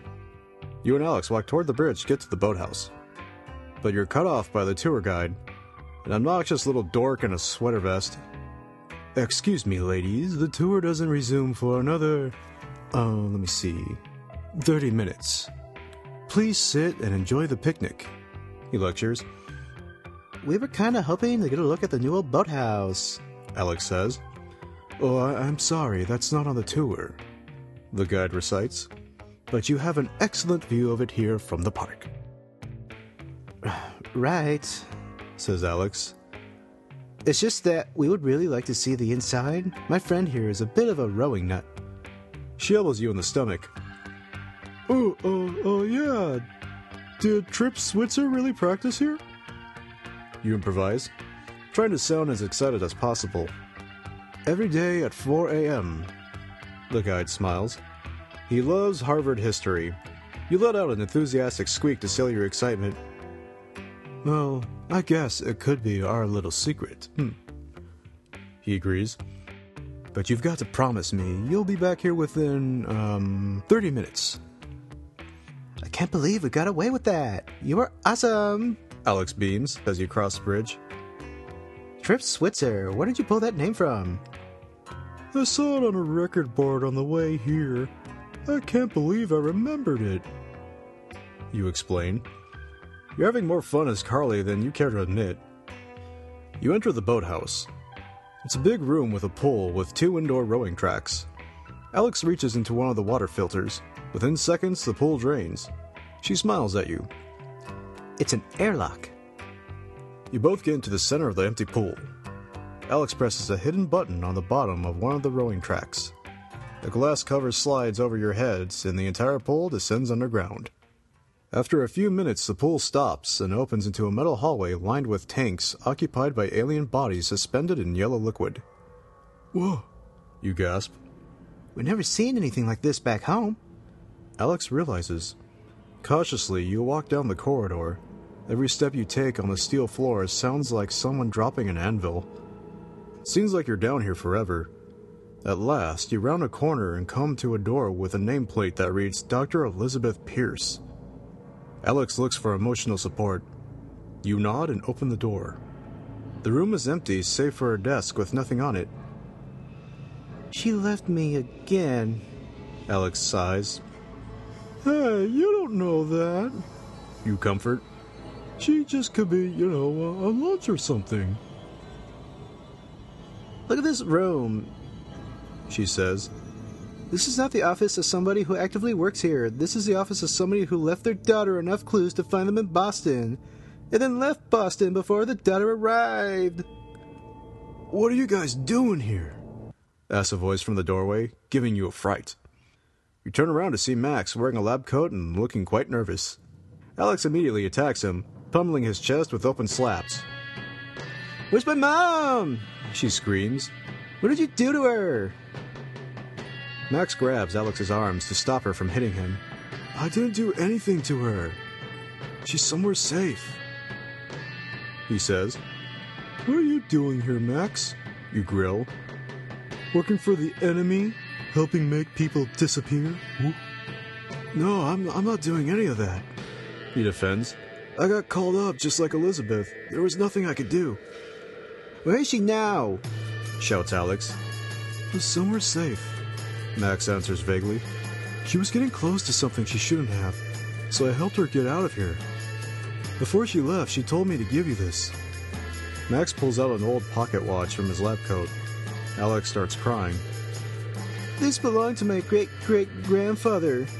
It's been passed down since then. Mom always said it was going to be mine when I turned 18. She sobs. Max. You really are one of the good guys. That's what I've been saying this whole time, boss. He smiles. Now, you gotta get out of here quick before anyone else sees you. Alex gives Max a long kiss. You look at your shoes. When she's done, she starts to run into the hall. Oh, wait! calls Max. He takes out a pen and writes on her arm. This is a P.O. box. If you need to communicate with me, do it through here. They kiss again. You and Alex bolt down the hall back the way you came to the pool elevator.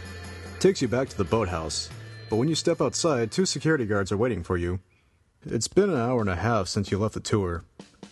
You didn't realize how long you were underground. Plus, they think you drained the pool as a prank. They took you to the president of the school's office, sarcastically telling you what an honor it is to have him yell at you in person. You and Alex sit in the office and wait for him to arrive. You recognize him when he does. It's the main character from Big Ape on campus. He shakes his head at you for a full 30 seconds before saying, What is it with the youth these days and acts of aquatic tomfoolery? And from two people not yet enrolled in the school? Well, your application had better be mighty impressive if you want to attend Harvard, because if you think we tolerate these sorts of monkey shines, well, you've got another thing coming. During the speech, an orangutan emerged from behind the desk, made faces, and literally peed on the rug just as the man was finishing. Ah, says the president, straining to remain dignified. As you can see, I have some literal monkey business to attend to, so would you kindly leave my office and think seriously about never coming to my school again? You think better of telling him that an orangutan is an ape, not a monkey. The rest of the trip goes without incident. You're happy Alex can trust Max again, and you know that even though she didn't find her mom, she's out there somewhere, and she's safe. Yep, everything's wrapped up nicely. When you get on the plane, you get this weird feeling that you were supposed to do something. Weren't you trying to get home? Well, that's silly. You're getting on a plane to go home right now. Carly Orwell never has a troubling thought like that again. This path ends here. To pick another path, return to Chapter 1.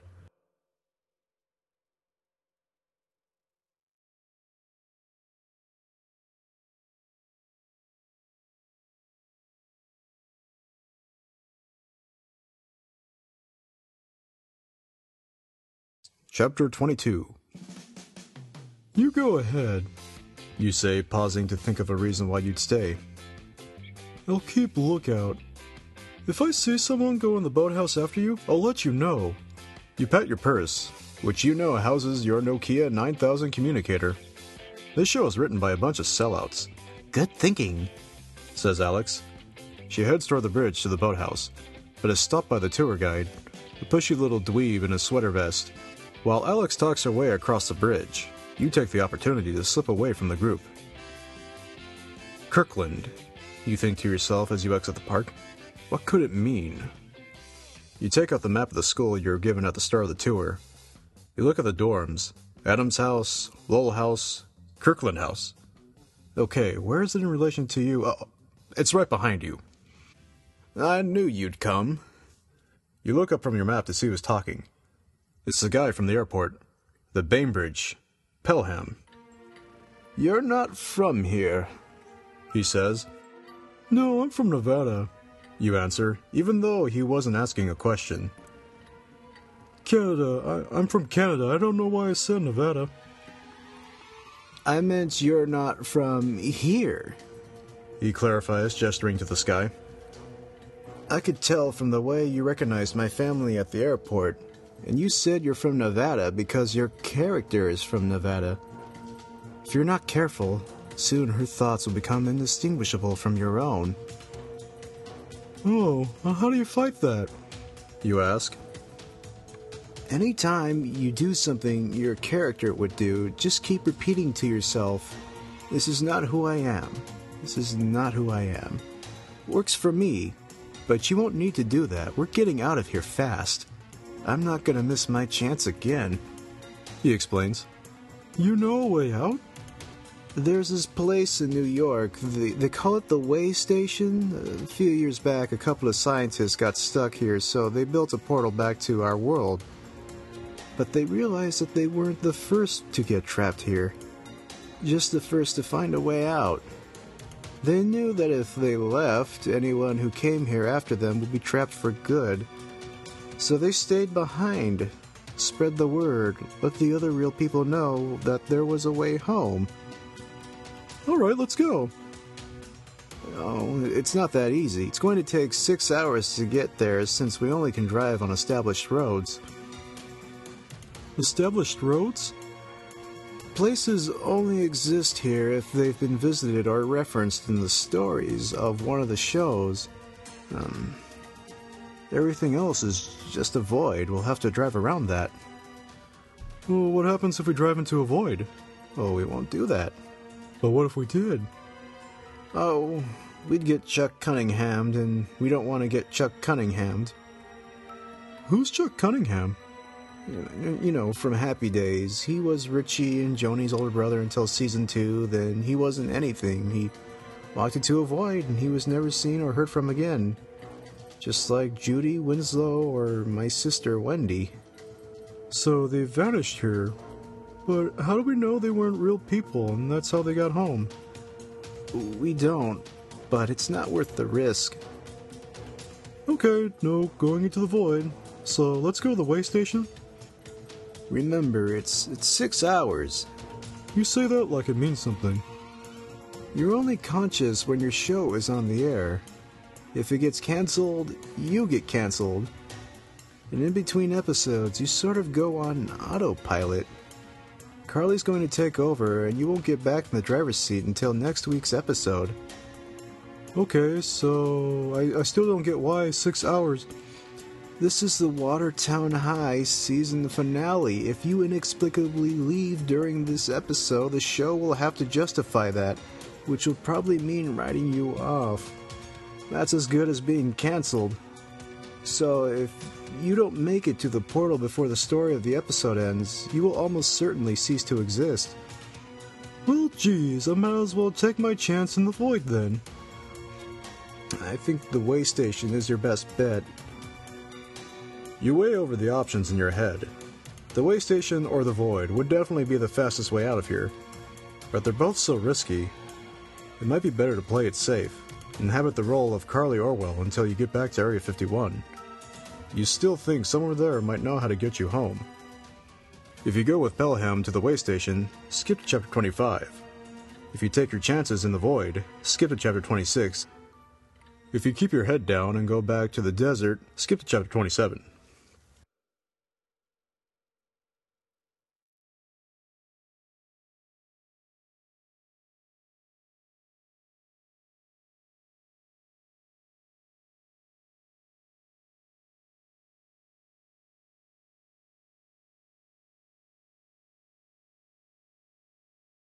Chapter 23 You shoot both men with a tranquilizer, then take off out of the office. In the hallway outside, you spot a conveniently open air vent and charge through. Crawling through the vent, you do your best John McClane impression.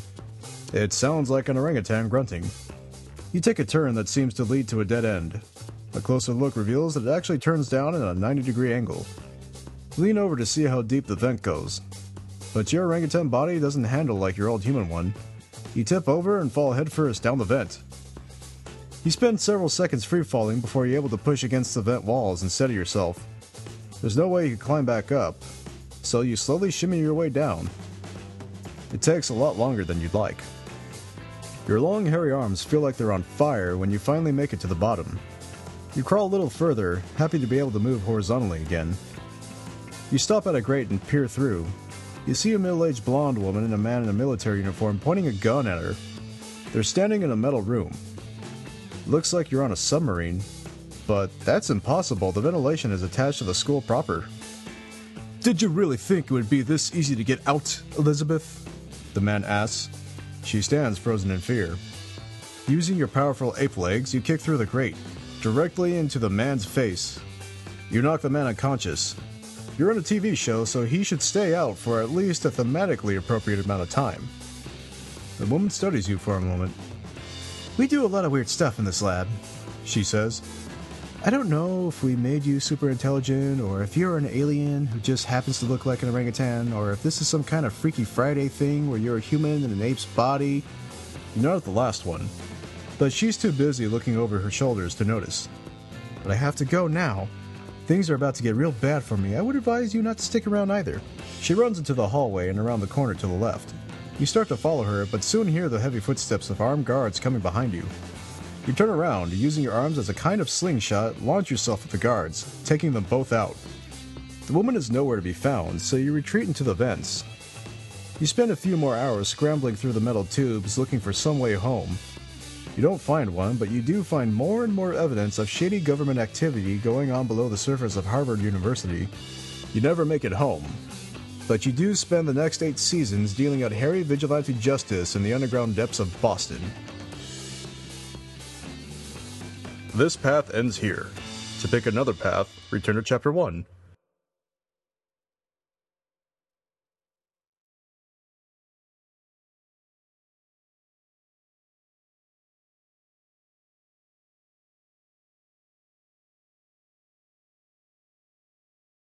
Chapter 24 You fire a tranquilizer dart at the man in the yellow suit. He goes down nice and easy. The second man holds up his hands. You point to the monitor. He lets out a surprised laugh. Uh, me too. well, not the orangutan part, but the trapped in a world that doesn't exist part? Uh, yeah. I'm Pelham Bainbridge on the show, but my real name is, um, my real. It's hard to remember. No, no, it's, it's, it's Randy Mandarino. I, I've been here too long. I, I do know a way back though, and I, I can take you there, but we have to hurry. You point to the body on the floor. I'll leave him, says Randy. Once we're gone, it, it won't matter. You leave the office. You hold Randy's hand so that it looks like he's leading you around. You're headed to the parking lot to get in his car, but Bolton sees and stops you just before you leave the building. Excuse me, where are you going with my monkey? He shouts. Be cool, Randy whispers through the side of his mouth. He turns to Bolton. Uh, Randolph Mandarino Animal Control, do you have a license for this primate? Um, no. He sighs. Then I'm gonna have to take it back to HQ for processing. You can visit in three to five days. Oh, um, okay, says Bolton. Uh, can you give me a second to say goodbye to my monkey? He, he's an ape, but okay, says Randy. Make it quick. She is a girl, and thank you, says Bolton. He takes a knee to talk to you at eye level. I I know I haven't been the best owner lately. I've been talking to Jane and I've come to realize some things about myself. I had a hard time letting go when Dad died. We didn't have the best relationship, and I think I took some of that leftover frustration and resentment out on you. I'm sorry. He gives you a hug. You try not to cry. You know that you just met him today, but it feels like this is a culmination of friendship that has been three seasons in the making. But you have to leave. You have to go home. I'm coming with you, Bolton declares. I'm not going to let some uptight government agency separate me from my ape. You feel a huge swell of pride. He's never called you anything but a monkey before. You have to snap out of this. Uh, you really can't do that, sir. Panics Randy. Well, who's going to stop me? Challenges Bolton. You have an idea. You tug on Randy's hand to get walking. You start toward the door and Bolton follows you. You stop. You screech at him. You tell him, Molly. Bolton agrees. He doesn't understand. You pound the floor and bare your teeth. Randy gets the plan. Uh, sir, that's a sign of aggression from the ape. I, I need you to back away. He says. Bolton looks hurt. I know this is all I deserve, but I'm sorry, he says. You fight the tears as you pretend to try to bite him. He jumps back. Just go, you stupid human. You think to yourself, can't you see I'm a dangerous animal? I, Love you, Molly, he says before running away. You bare your teeth and pound your chest. I'll miss you, you think. You curl up in the passenger seat of Randy's car. You not being able to talk makes him uncomfortable with the silence, so he talks endlessly. He tells you the rules of the universe. You die in here, you die in real life. Your show's canceled, you die in real life. In between episodes, you go to sleep and the character takes over. If you let the character take over while you're awake, it'll stay in control and you'll forget yourself. He tells you the story of the place you're going. It's called the Way Station. It's a big interdimensional portal in the basement of a diner in New York. It was built by some scientists who got trapped here and realized they had a responsibility to help others get home instead of just leaving themselves. They avoid cancellation death by crossing over with as many shows as possible. They've become untethered from anyone's show. As long as this universe survives, so will they. He tells you his own personal story. He read a cursed television owner's manual and got sucked into the last episode of Bainbridge County when it was a regular TV show. That was 20 years ago. He's tried to escape every time he's woken up for a TV movie, but those are few and far between. You didn't even know there was other Bainbridge TV movies. His voice lilts a little telling the story. He stops talking so that he won't start crying. The rest of the drive goes by quickly but quietly. You arrive just as the sun is starting to set. You're in Manhattan. Randy parks the car in a garage and tells you the place is about a block away. You see your destination a vaguely familiar looking diner with a big sign that simply says restaurant. Inside, Randy walks directly to the counter, holding your hand again so it's clear that the orangutan that just walked into the diner is with him. Uh, we'll have the Mongolian beef, he orders. Of course, says the owner of the diner, sliding two cups of water in front of you. It'll just be a few minutes. Pelham lifts his water to reveal the napkin underneath. It's a note. It says, Men's room, center stall. Tap the wall three times. He leads you into the men's room and into the center stall. You go right after me, he instructs. He sits on the toilet and taps the walls three times. One, two, three. The toilet flushes and the floor goes out, sending you both careening down a steep and twisting slide. So much for going after him. You fall deeper and deeper until Randy is deposited on a pile of pillows too thin to fully soften the blow. Luckily, he breaks your fall nicely. It's pitch black, but Randy seems to know where to go. He leads you down a hall and through a door. On the other side, you find a group of men in lab coats scribbling on clipboards. The walls are lined with what you can only describe as science towers. Those weird metal monoliths you always seen in movies that seem to have big rolls of tape inside. At the center of it all stands the portal, an eight foot tall semicircle with a pulsing field of blue energy in the middle. One of the scientists addresses you. Welcome to the Way Station. It's uh, pretty simple. You just walk through the portal, and you come out back on the correct side of the TV. Kind of feels like there should be more to explain, but that's, that's about it. How about the limerick? There once was a doctor from Sicily.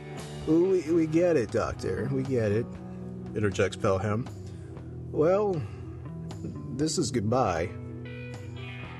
You nod thankfully. Randy walks into the portal. You expected him to be more excited about going home, but his expression seemed more like that of a man sinking into his bed after a very long day. You guess it's smart not to waste time here. You step into the pulsating blue yourself. Everything goes black. TV's ready, calls a voice from the distance. You open your eyes.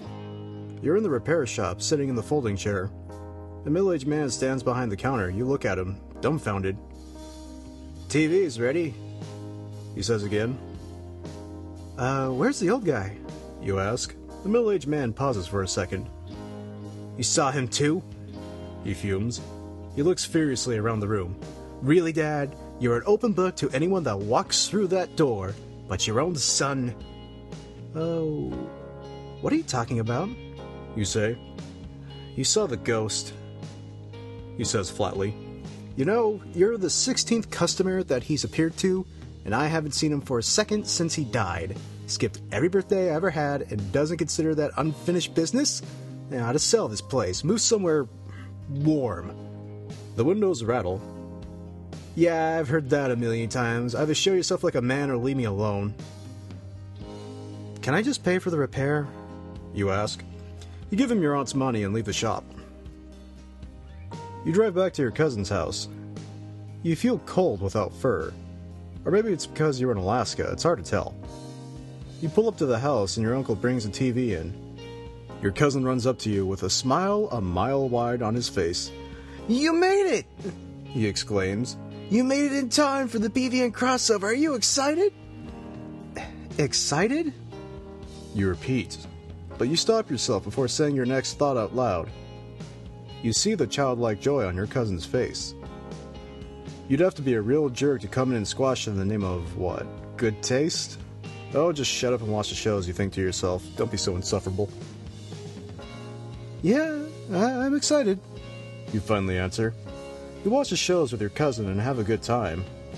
Afterward, he even lets you tell him about the far superior British show that Big Ape on campus is based on. Maybe this won't be such a long weekend after all. This path ends here. To pick another path, return to Chapter 1.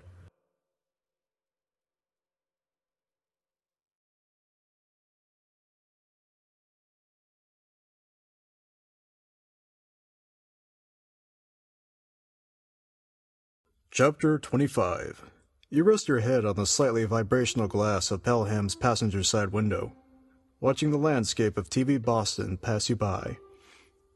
You see Cheers. You see Sabrina the Teenage Witch's aunts taking a walk. Huh. St. Elsewhere Hospital. What a strange day this has been. As the drive goes on and the sights get more dull, you start to think about what Pelham said about ceasing to exist. How much longer till we get there? You ask anxiously. We're almost out of the city now. He says, eyeing the clock.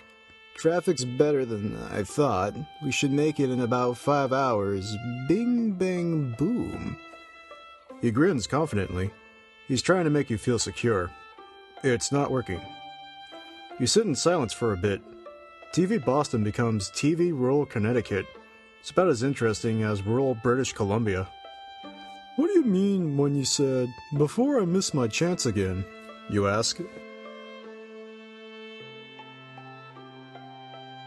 What are you talking about, kid? He finally answers. Outside Kirkland House, you said you had to get to the way station before you missed your chance again. You explain. He doesn't respond. A minute passes. Finally, you say, How long have you been in Bainbridge County? He swallows a thought and then says, Uh, I was sucked into my TV October 5th, 1978. The last episode of the original Bainbridge County show. Since then, there have been five TV movies, including this one. Each time I wake up a little older, playing a character a little dumber, and a little more certain that people in the real world have forgotten I ever existed. He pauses, then sort of laughs. Did you know the last Bainbridge County was in 1985? I couldn't tell you how surprised I was to see almost 15 years had gone by this time. I didn't even know there were other Bainbridge County TV movies. You confess. Before your time, I guess. He sighs. The rest of the drive goes by quickly, but quietly. You arrive in Manhattan just as the sun is starting to set. Pelham parks the car in a garage, then tells you the place is about a block away. You nervously check your watch during the brisk walk to your destination, a familiar looking diner with a big sign that simply says Restaurant on the outside. Inside, Pelham walks directly to the counter. You stumble behind. We'll have the Mongolian beef. He orders. You laugh. A place like this isn't gonna have. Of course, says the owner of the diner, sliding two cups of water in front of you. It'll just be a few minutes. Pelham lifts his water to reveal the napkin underneath. It's a note. It says men's room, center stall. Tap the wall three times. I'll go first. He says. Noticing that you're having a bit of trouble keeping up, he puts his hand on your back and guides you into his seat at the counter. Wait one minute, then follow. You sit at the counter confused. This is not what you expected. All you could think is, is the men's room stall the portal? When it feels like enough time has passed, you step toward the restrooms at the back of the restaurant.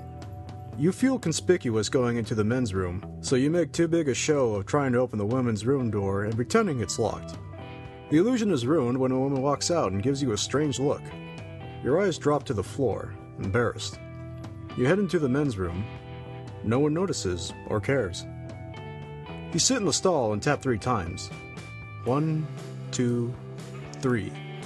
The toilet flushes and the floor goes out, sending you careening down a steep and twisting slide, deeper and deeper until you're deposited on a pile of pillows too thin to fully soften the blow. This way, calls Pelham. It's too dark to see, so you follow his voice. He leads you to a doorway. On the other side, you find a group of men in lab coats scribbling on clipboards. The walls are lined with what you can only describe as science towers. Those weird metal monoliths you always seen in movies that seem to have big rolls of tape inside. At the center of it all stands the portal, an eight foot tall semicircle with a pulsing field of blue energy in the middle. One of the scientists addresses you. Welcome to the way station. It's uh, pretty simple. You just walk through the portal, and you come out back on the correct side of the TV. Kind of feels like there should be more to explain, but that's, that's about it. How about the limerick? There once was a doctor from Sicily. We, we get it, doctor. We get it, interjects Pelham. Well, this is goodbye. You aren't going to come out of the same TV I did? You ask. Did you get sucked into the TV in my living room in Poplar, Montana? He asks. Oh, no, you answer. "P- Probably not then. Oh, I guess I just assumed that we both got here the same way. Okay. Well, goodbye. Pelham walks into the portal. You expected him to be more excited about going home, but his expression seemed more like that of a man sinking into his bed after a very long day. You guess it's smart not to waste time here. You step into the pulsating blue yourself. Everything goes black. TV's ready, calls a voice from the distance. You open your eyes. You're in the repair shop, sitting in the folding chair. A middle aged man stands behind the counter. You look at him, dumbfounded. TV's ready, he says again. Uh, where's the old guy? You ask. The middle aged man pauses for a second. You saw him too? He fumes. He looks furiously around the room. Really, Dad? You're an open book to anyone that walks through that door, but your own son. Oh. What are you talking about? You say. You saw the ghost. He says flatly.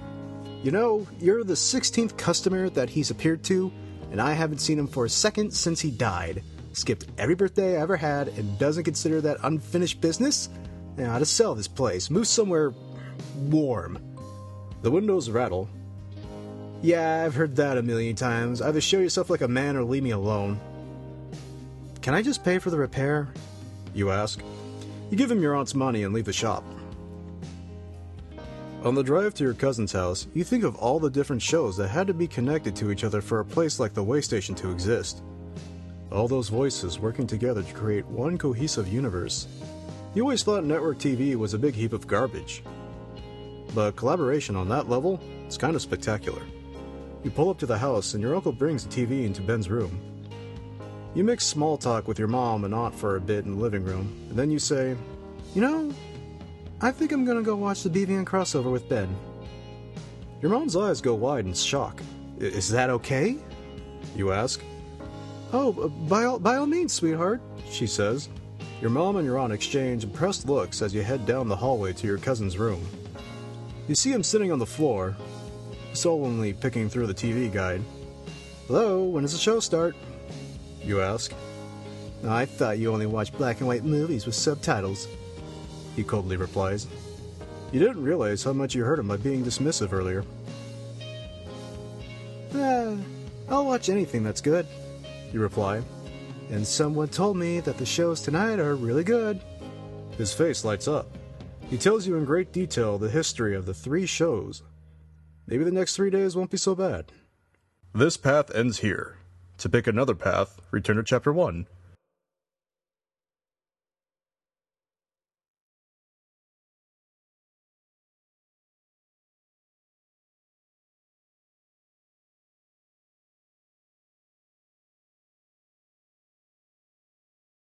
Chapter 26 You pedal as hard as you can. Pelham wouldn't take you to the void, but at least he showed you where the blank parts of the map are. The nearest one is five miles away, you had to steal somebody's bike to get there.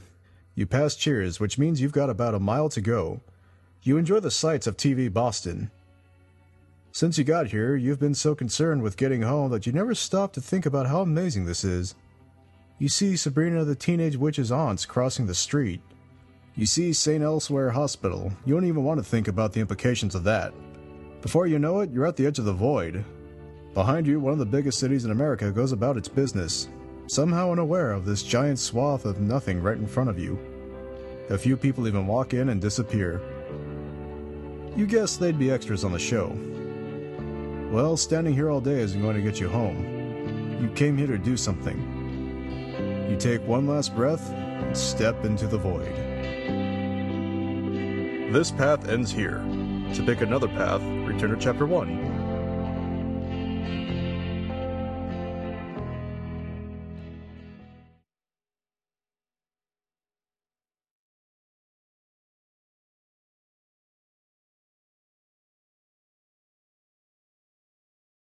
Chapter 27 Eleven years have passed since your student visit to Harvard. When you got back to Area 51, you dedicated your life to finding a way into other universes. In the real world, this proved popular with audiences, so popular in fact that you spun off into your own series. This meant you survived the cancellation of Watertown High, but also ensured that a portal home would always be conveniently out of reach. If you find it, there's no show. But today is going to be different. Today the show's on your side. It's the series finale.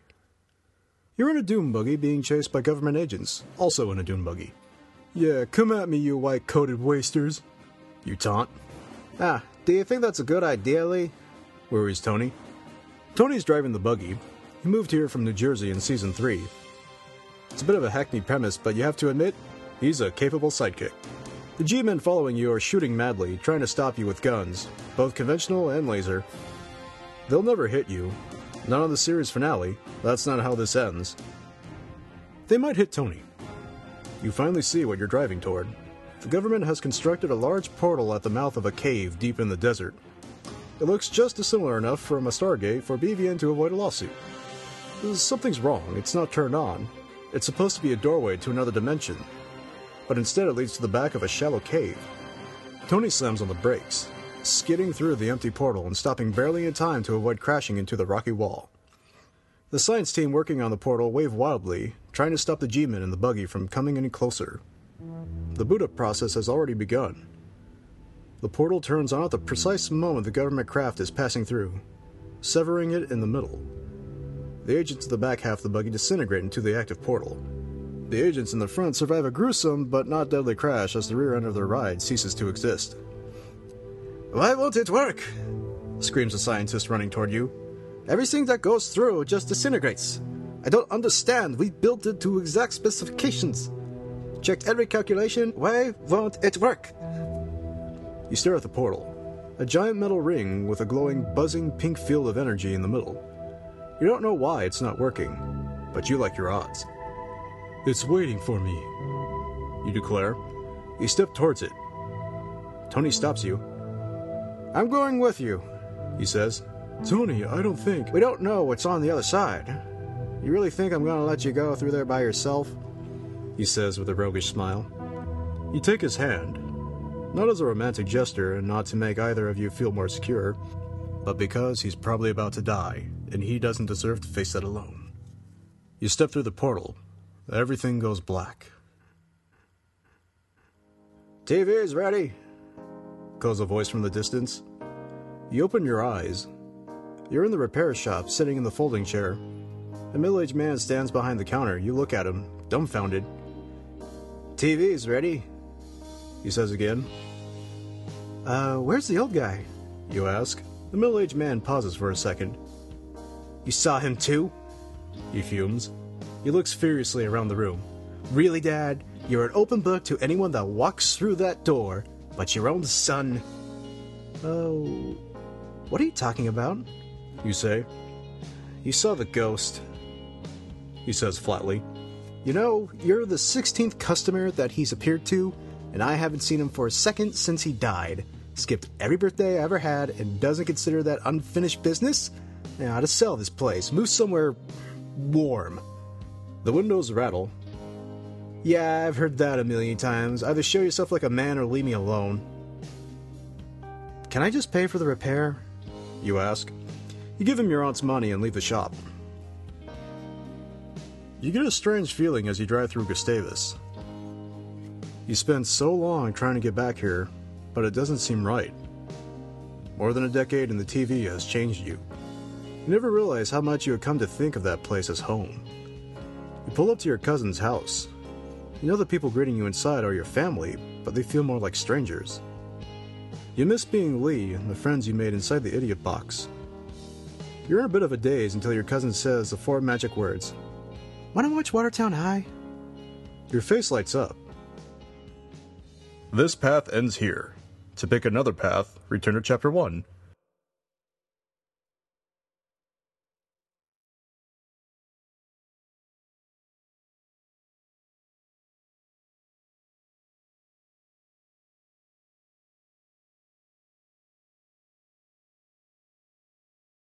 Chapter 28 If the portal isn't in this room, you'll be killed for sure.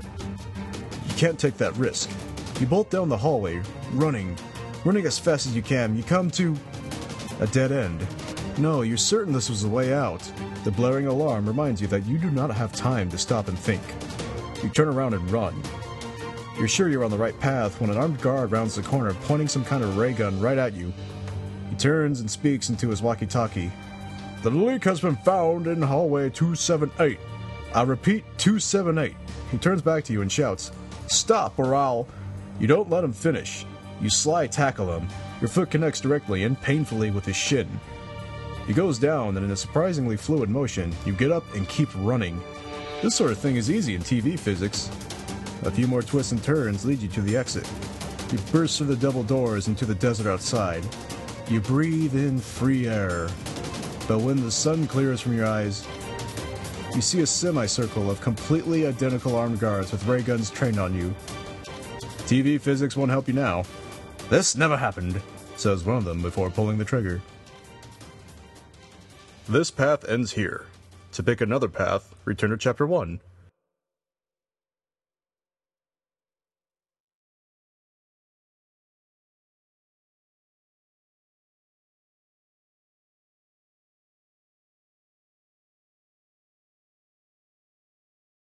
Chapter 29 You take a step back and give the door a good kick. Somewhat to your surprise, it swings right open. Wait, of course it did. That always works on TV, and you're on TV. No time to stand around feeling good about yourself. You rush into the room to look for some way home. A number of fantastic devices are conveniently lined up on tables and labeled. Let's see force field generator, matter exploder, death ray, time machine, Genesis bomb, Ice Nine. Ah, there it is! Interdimensional gateway creator. It looks like an ordinary button operated flashlight. You pick it up and the lens spins ever so slightly. Beneath the spot it was sitting, you see a card with the name of the device, the date of completion, and a list of scientists who worked on the project.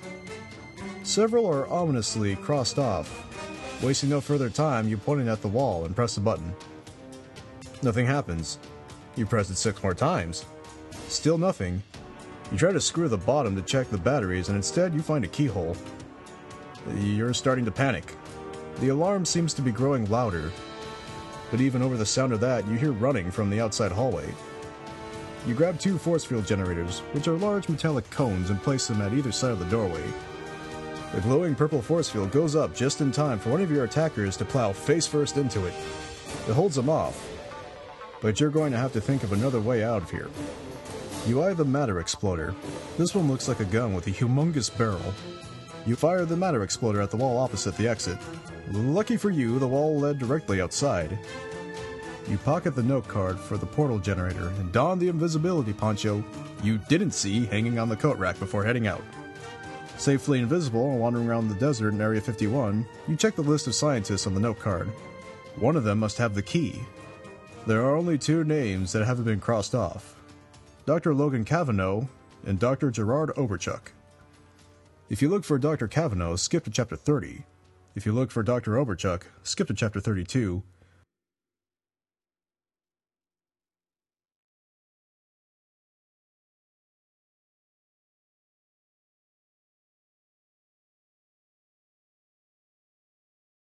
Thirty. Dr. Cavanaugh seems like the way to go, but how are you going to find him? You look around the base. Everything looks so normal. You see houses, nondescript municipal buildings, a runway to test experimental extraterrestrial aircraft, you know, all the normal stuff. After walking around for a few minutes, you see something you didn't expect a baseball diamond. There's a game being played right now. The small section of bleachers are packed full. You wonder how many people are on this base and how many of them are actually playing in this game. Still wearing the invisibility poncho, you walk to the field and sneak into the scorekeeper's booth. They have a piece of paper with names, numbers, and positions of everyone on the field. Bingo! Logan Cavanaugh, number 99, shortstop. You look up at the field. There's 99, right between second and third. You spot a bit of scrap paper and a pen. You're careful to make sure the scorekeeper's back is turned to you when you take it under your invisibility poncho and write a note to Dr. Cavanaugh explaining the situation. You end it with instructions to go somewhere, anywhere, alone after the game if he can help you. You begin your journey to number 99. You're terrified that someone will notice your footprints in the dirt as you track across the diamond. You do your best to make as little impact as possible, but it doesn't seem to matter. Everyone is so caught up in the game they don't notice. You check the scoreboard as you walk. It's the scientists versus the pilots. Creative names, guys. Good job. The pilots lead 5 to 2. Finally, you've made it to the shortstop position. The whole way here, you've been thinking of a way to slip the note into his pocket, and you think you've figured it out. You're ready to make your move. You take the note and put it in his. Hmm. His pants only have pockets on the butt. That feels a bit too familiar. You freeze up for a moment, unsure of what to do. Should you put it in his shirt? N- no, what if it falls out? Ah! You spy that weird little pocket that baseball gloves have for some reason. You'll have to fold it a few times, but the note should fit snugly in there. You play the delicate game of operation needed to slide the note into the glove pocket unnoticed. It's in. You stand straight up elated in your success. That's when a line drive beans you right in the head. Nobody noticed your tracks in the dirt, but they certainly notice when a ball ricochets off of nothing in the middle of the game. The hit knocks you out cold. You never wake up. The United States government makes sure of that. This path ends here. To pick another path, return to chapter 1.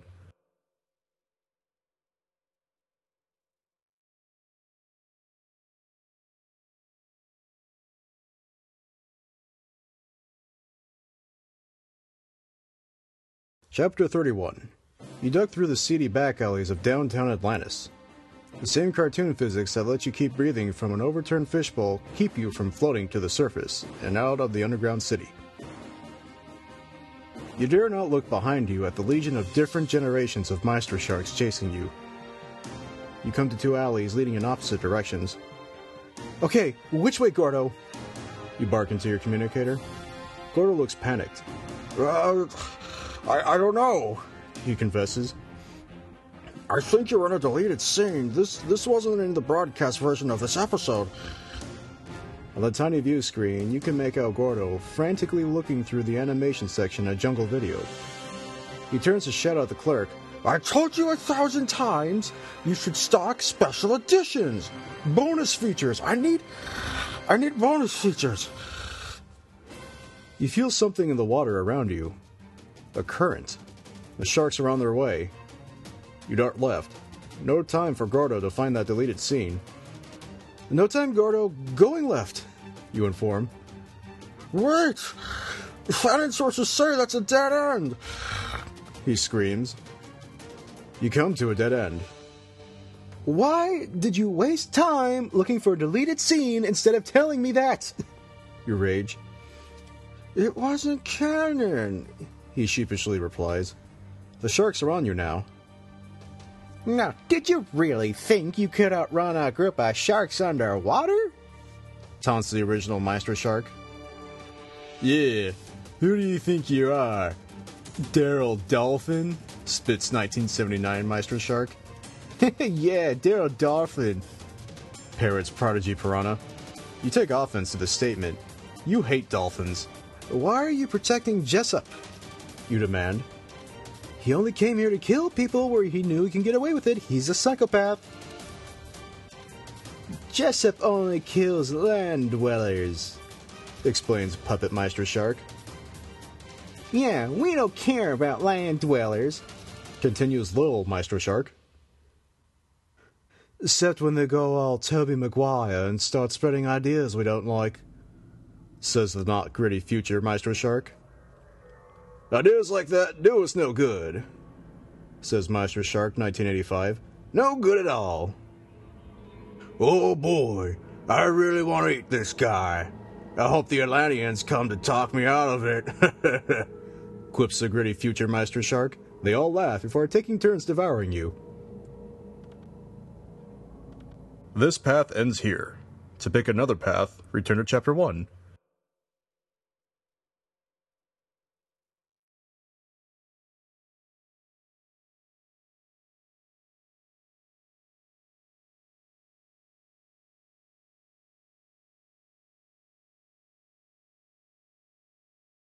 Chapter 32 Dr. Oberchuck is the way to go.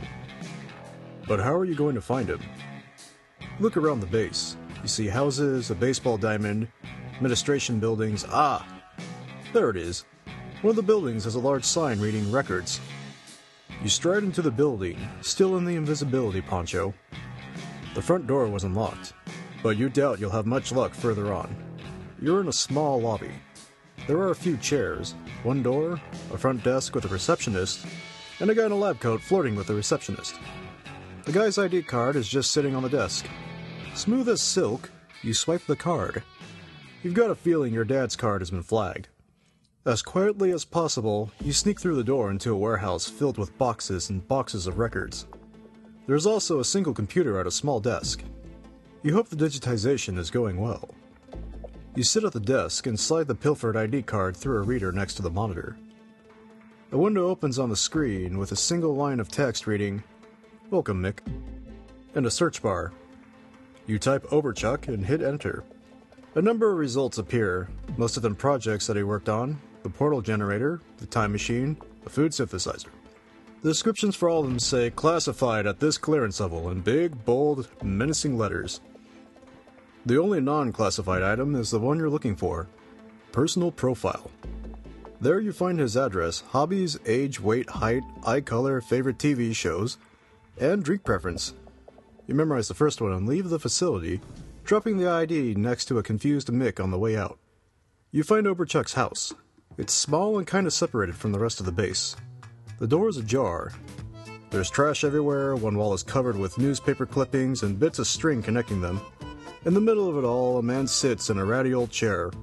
He has long hair, but he's starting to lose it. He looks more like a bouncer than a scientist, except for the dirty lab coat. He holds a key in the air. I'm glad you found your way here, he says, leaping out of the chair. He runs over and pulls the invisibility poncho off you. Finally, someone else who knows the truth. You know who I am? You ask shakily. You look like Carly Orwell, best friend and sidekick to that nosy little Alexandra Pierce. He answers. But I think we both know that's not who you really are. Right, you say. Because this isn't real. It's a TV show, he continues. Yeah, you shout. Are you trapped here too? Unfortunately not. Oberchuck explains. I'm technically supposed to be here. I was created as part of Watertown High's backstory. You've never seen me on the actual show, but the writers have it written down somewhere that I work here, so here I am.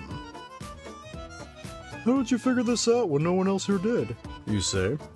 I've got some theories about that, he says. I think I'm based on a real Dr. Oberchuck from your universe. Someone who knows a thing or two about alternate dimensions. That would make the most sense.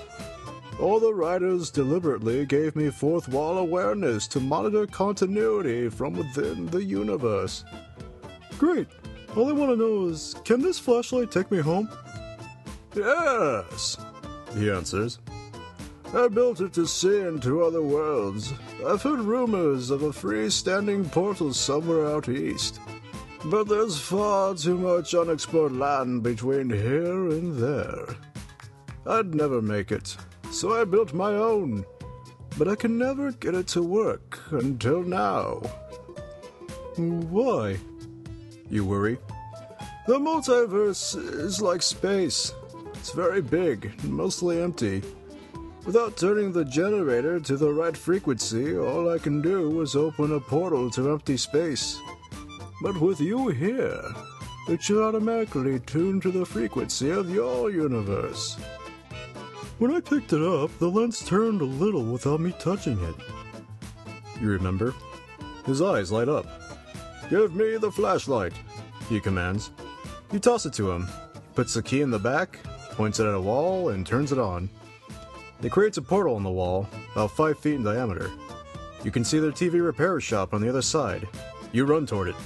Wait! shouts Overchuck. He shuts down the portal and you run face first into the wall. Your nose bleeds.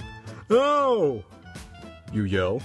Sorry, I was just saving a life. He condescends. Stand here and look again. You stand next to Overchuck as he turns the device back on. You see the TV repair shop again, this time you notice something. It's huge. Cavernously, monstrously huge. Why is it so big? You ask. Hmm. Oberchuck ponders. Perhaps it's because your universe is much larger than this one. In order to fit here, you would have to have been shrunk. If that's correct and you go through this portal now, one of two things will happen. One, you will return to your universe three inches tall. Hmm, Two, you will rapidly return to your normal size, becoming far too large for the portal on the other side, severing whatever part of you goes through first. He turns off the portal again. Okay, so what do we do? You ask. If it's the first option, there's nothing we can do. I suppose I could try and invent a rebeginning ray. He thinks aloud. But no, rebeginning technology is years away. If it's the second option, we'll just need to create a bigger aperture so that you won't get stuck. Well, how do we do that? You ask. He smiles knowingly.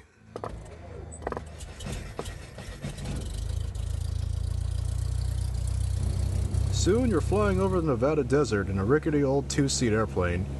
The portal opener is strapped to the side, pointing at the ground. Once we get high enough, I'll give you the signal. Turn on the portal and jump. He shouts over the sound of the engine.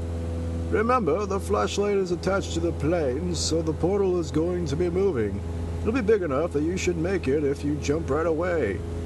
But if you wait too long, you'll be nothing more than a patch of red sand in the desert. What happens when I go through the portal? Won't I be falling too fast? You ask. The process of crossing over should slow you down. I'm sure of it. He reassures. Mm, pretty sure. You don't like the way he said pretty sure. Not one bit. Suddenly, the plane's radio comes to life in a burst of static. Dr. Overchuck, on the order of the United States government, land your aircraft immediately. Overchuck picks up the transmitter and responds, Tell Uncle Sam to bite me. Do you have any idea what you're doing? The voice comes back. Miss Orwell is one of the core characters holding this reality together. She serves as a good foil for Alex and adds some much needed diversity to allow us to appeal to a wider audience. I thought you were the only one who knew this was a show. You yell. I am. Overchuck insists. Don't be so naive, old man. The voice on the radio scolds. Of course we know. Why do you think we behave like such monsters? The show needs a compelling villain. We only live as long as the show is on the air. With Lee, we could make eight or nine seasons. Without her, we've got one more tops. If you jump out of that plane, you're killing all of us. Is he telling the truth? You ask. I don't know. Overchuck answers. But we're high enough now, I won't stop you if you still want to leave. You're not coming with me? Your universe already has an Overchuck. One is enough for any universe. If you stay, skip to chapter 33. If you go, saving yourself but potentially condemning everyone in this universe, skip to chapter 34.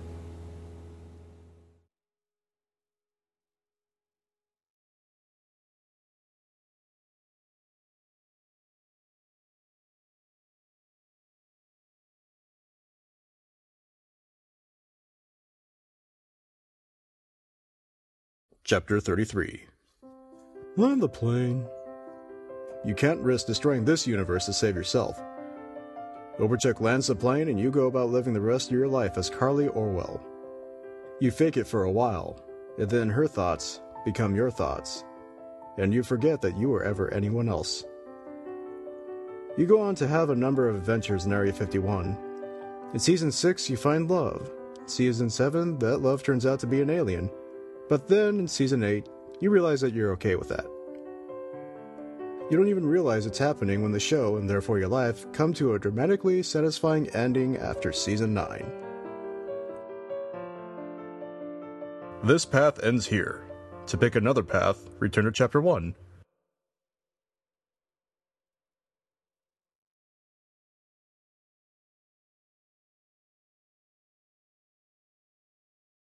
Chapter 34 You turn on the portal and jump. The wind whooshes past you and it feels like you're flying. You tense up as you near the portal. Everything goes black. TV is ready, calls a voice from the distance. You open your eyes. You're in the repair shop, sitting in the folding chair. A middle aged man stands behind the counter. You look at him, dumbfounded. TV's ready, he says again. Uh, where's the old guy? You ask. The middle aged man pauses for a second. You saw him too? He fumes. He looks furiously around the room. Really, Dad? You're an open book to anyone that walks through that door, but your own son. Oh. What are you talking about? You say. You saw the ghost. He says flatly. You know, you're the 16th customer that he's appeared to, and I haven't seen him for a second since he died. Skipped every birthday I ever had and doesn't consider that unfinished business? Now, to sell this place, move somewhere warm. The windows rattle. Yeah, I've heard that a million times. Either show yourself like a man or leave me alone. Can I just pay for the repair? You ask. You give him your aunt's money and leave the shop. You check the time. It's 6:45. Watertown High starts in 15 minutes. You hustle back to the house. You pull up in the driveway and honk the horn repeatedly. Come on, we gotta get this TV hooked up before 7. I don't want to miss Watertown High. You beckon. You're eager to see if it was actually you in the show. The whole family comes out to see. Come on, let's get in the house quick. You gesture to the TV. Your mom stares at you incredulously. You want to watch Watertown High, sweetheart? Uh, yeah. You answer. Is that so hard to believe? They all stare at you. We're wasting time, Ben. I know you don't want to miss it. This snaps him out of it. Oh, yeah. Dad, come on. We gotta get in the house. Ben squeals. Your uncle brings it in and hooks it up. It turns on just in time for the show. Ben smiles at you. See what I mean about the noise? You make a show of being annoyed with your cousin, but honestly, it's not a bad noise. You watch the show intensely, waiting for Carly to appear. You try to hide your amazement when she does. She says all the things you said. She stays behind on the base like you did. You were really there. And then something odd happens. Carly shows up again at the end of the episode. She didn't leave the universe when you did. The man on the radio was lying. Show is going to be fine. That's when you notice an extra in the background of that final scene. It's Dr. Overchuck. He's so far away and out of focus that you're probably the only one watching who noticed him turn to the camera and wink. As the credits roll, you look at Ben and say, You know, this isn't such a bad show after all. This path ends here. To pick another path, return to Chapter 1.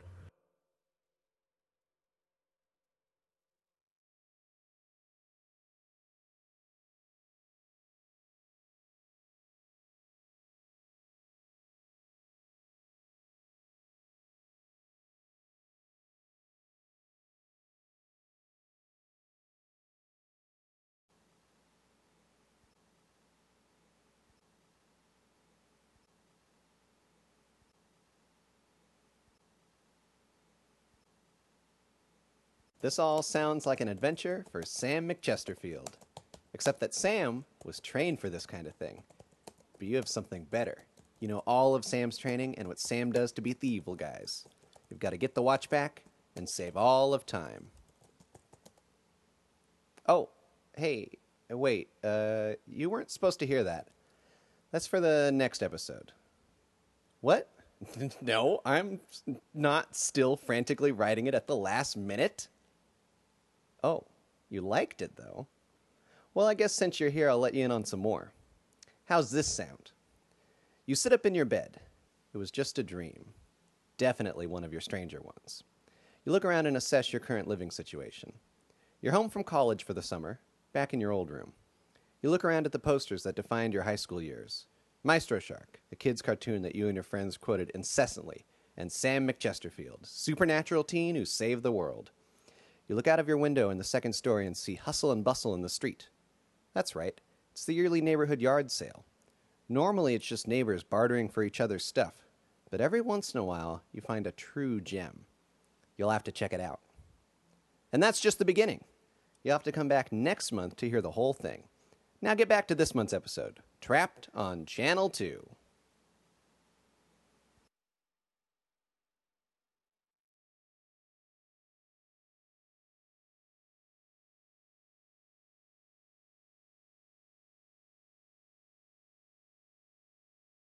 Chapter 36 You go with Jessup. He seems very interested in himself. It shouldn't be too hard to break away and give yourself time to think. You enter Kirkland House and the first door you see inside. It looks like somebody's dorm room. Is this a dorm room? Why do you have a key? The thought is interrupted when he shuts the door behind him and points a silenced 9mm pistol at your stomach.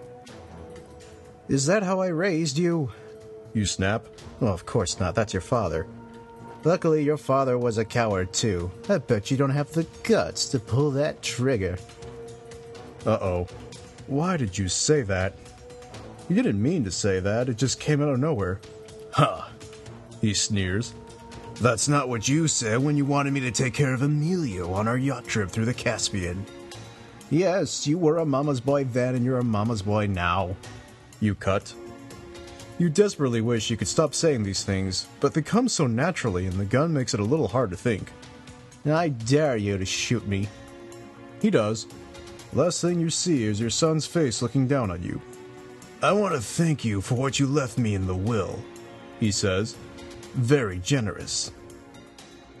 This path ends here. To pick another path, return to Chapter 1.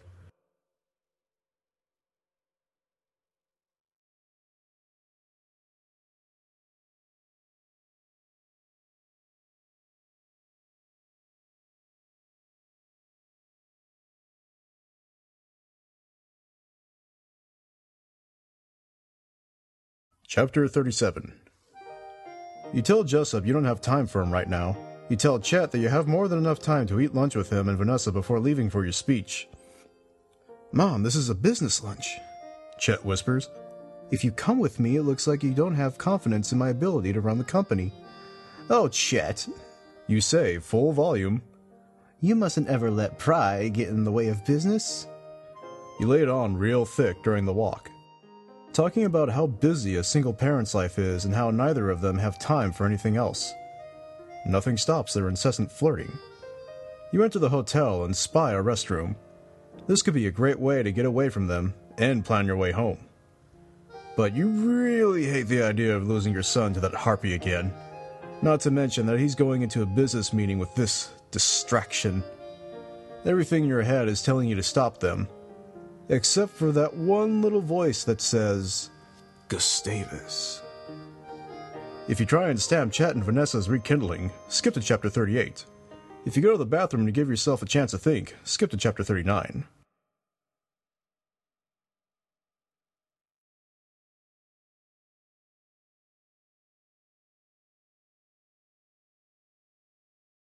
Chapter 38. Oh, Chet, I thought you got rid of those shoes. You judge. His face goes a little bit red. Yes, that's it. Destroy his confidence. He'll never have a chance with the girl. Ooh, it feels so good to give in to the voices in your head. You have found your place in this universe. You are Victoria Bainbridge, the exceedingly cruel and controlling matriarch of the Bainbridge family. Can't imagine why you'd ever want to be anyone else. Even if you could remember who else you would be. This path ends here. To pick another path, return to Chapter 1.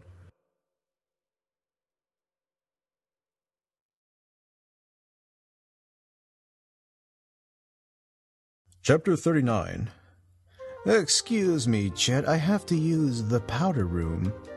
You say? Don't make any decisions while I'm gone. You walk to the bathroom, making faces at the hotel's modern design. In your day, hotels had class. They didn't care about being hip.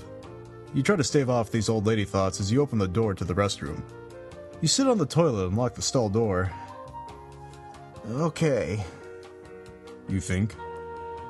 how do I get out of here? I need to find a portal or another TV. Will any TV work? Can I see a few in the lobby? You hear the stall door next to you open, and then a man's voice. You jump. Get out of here! This is the woman's room. You shout, but you recognize the voice. It's your TV son, Pelham. But there's something different in the way he speaks. He doesn't sound like an idiot. Shut up and listen to me for a second. He commands. I know you're not Victoria Bainbridge. You got trapped here, same as I did. I could tell by the way you act. I know a way out, but you have to hurry. There's a place in New York. They call it the Way Station. You have to get there as soon as possible. I missed my chance before, and I'm not going to let that happen again. You need to come with me right now. This seems like your best chance. But years of running the most powerful family in the western United States has taught you to look for all the angles.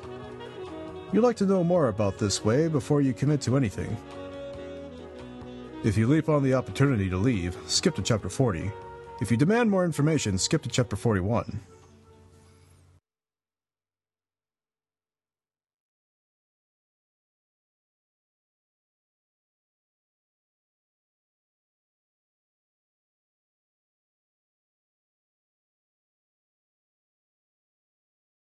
Chapter 40 You rest your head on the slightly vibrational glass of Pelham's passenger side window, watching the landscape of TV Boston pass you by.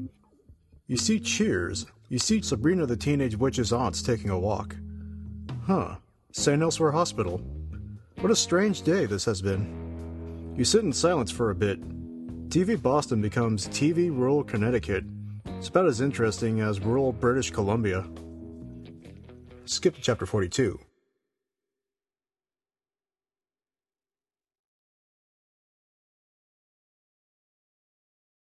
Chapter 41. Oh, you're trapped here too? You force your words through the wall of the stall. How did you get stuck here? How do we get home? What happens if I die here? What happens if the show is canceled? What happens if the TV I got sucked in is, is destroyed? He answers the questions rapid fire. Uh, yes, I read a cursed owner's manual. There's a portal in New York. You die in real life. You die in real life. And I I don't know. Now, are you ready to go? Well, what kind of portal is it? Who, who built it? Are there other people trapped here? You fire back. You're not the type of woman to walk through portals willy nilly. That type is liable to get herself disintegrated. Uh, I don't have time for this. I, I can't miss my shot again. Good luck. You're on your own. He says, shoving open the stall door. You hear a flurry of cameras shuddering. Out of my way. Bites Pelham, rushing out of the bathroom. What's going on out there? You shout. Open the door. Cackles somebody. You open the stall to reveal a gaggle of paparazzi snapping photos. You suppose the head of one of the most powerful families in America going to the bathroom with her adult son might be considered news. America agrees, apparently. Almost instantly, your life becomes quite a hassle because of a constant barrage of questions about your son. No one suspects anything beyond a strange overdependency, but still, the scandal takes up enough of your time that you have little left to plan an escape. The fact that Pelham simply vanished after leaving the bathroom at the Charles doesn't make matters any better. You try to prolong the scandal. Remember what Pelham said would happen if the show is cancelled. You die in real life. You figure you have until the end of the TV movie to make it home. but without anyone to guide and knowing only that the portal is in New York, your efforts prove fruitless. Meanwhile, in the real world, audiences react poorly to the odd direction Bainbridge County has taken. People tune out in droves, and BVN suffers its greatest drop off rate in the history of the network. No further TV movies are produced. This path ends here. To pick another path, return to Chapter 1.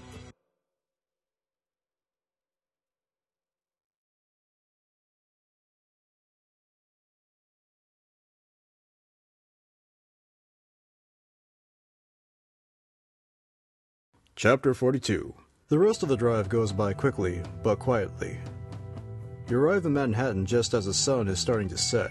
Pelham parks the car in a garage, then tells you the place is about a block away. You nervously check your watch during the brisk walk to your destination, a familiar looking diner with a big sign that simply says Restaurant on the outside. Inside, Pelham walks directly to the counter. You stumble behind. We'll have the Mongolian beef, he orders. You laugh. A place like this isn't gonna have. Of course, says the owner of the diner, sliding two cups of water in front of you. It'll just be a few minutes. Pelham lifts his water to reveal the napkin underneath.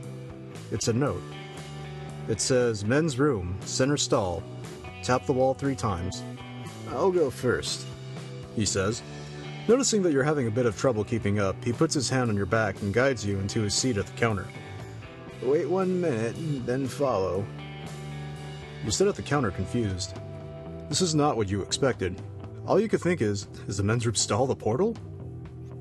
When it feels like enough time has passed, you step toward the restrooms at the back of the restaurant. You feel conspicuous going into the men's room, so you make too big a show of trying to open the women's room door and pretending it's locked. The illusion is ruined when a woman walks out and gives you a strange look. You turn your chin up and make a humph noise, hoping that if you project enough confidence, you could somehow convince onlookers that you meant to do all this. You head into the men's room. No one notices or cares. You sit in the stall and tap three times. One, two, three. The toilet flushes and the floor goes out, sending you careening down a steep and twisting slide, deeper and deeper until you're deposited on a pile of pillows too thin to fully soften the blow. This way, calls Pelham. It's too dark to see, so you follow his voice. He leads you to a doorway. On the other side, you find a group of men in lab coats scribbling on clipboards.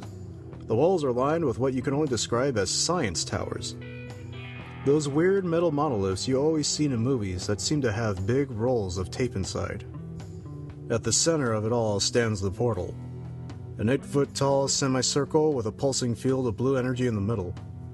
One of the scientists addresses you. Welcome to the way station. It's uh, pretty simple. You just walk through the portal, and you come out back on the correct side of the TV. Kind of feels like there should be more to explain, but that's, that's about it. How about the limerick? There once was a doctor from Sicily. We, we get it, doctor. We get it, interjects Pelham. Well, this is goodbye. You aren't gonna come out of the same TV I did? You ask. Did you get sucked into the TV in my living room in Poplar, Montana? He asks. Uh, no, you answer. P- probably not then. Oh, I guess I just assumed that we both got here the same way. Okay. Well, goodbye. Pelham walks into the portal. You expected him to be more excited about going home, but his expression seemed more like that of a man sinking into his bed after a very long day. You guess it's smart not to waste time here. You step into the pulsating blue yourself, everything goes black. TV is ready, calls a voice from the distance.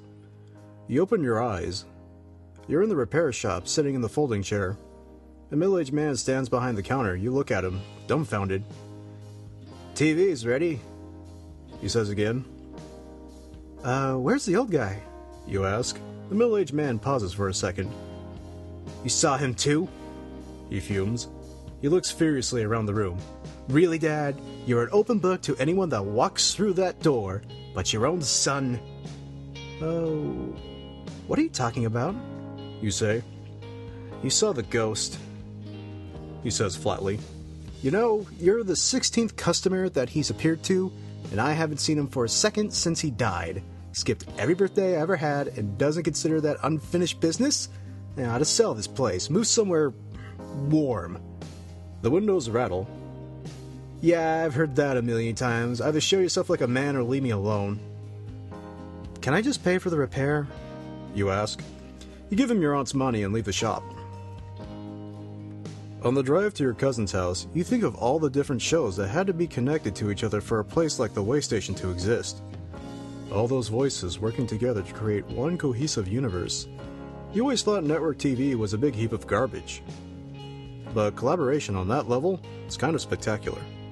You pull up to the house and your uncle brings a TV into Ben's room. You make small talk with your mom and aunt for a bit in the living room, and then you say, You know, I think I'm gonna go watch the BVN crossover with Ben. Your mom's eyes go wide in shock. "I- Is that okay? You ask. Oh, by all, by all means, sweetheart. She says. Your mom and your aunt exchange impressed looks as you head down the hallway to your cousin's room. You see him sitting on the floor, sullenly picking through the TV guide. Hello, when does the show start? You ask. I thought you only watched black and white movies with subtitles. He coldly replies. You didn't realize how much you hurt him by being dismissive earlier. Ah, I'll watch anything that's good. You reply. And someone told me that the shows tonight are really good. His face lights up. He tells you in great detail the history of the three shows. Maybe the next three days won't be so bad. This path ends here. To pick another path, return to Chapter 1.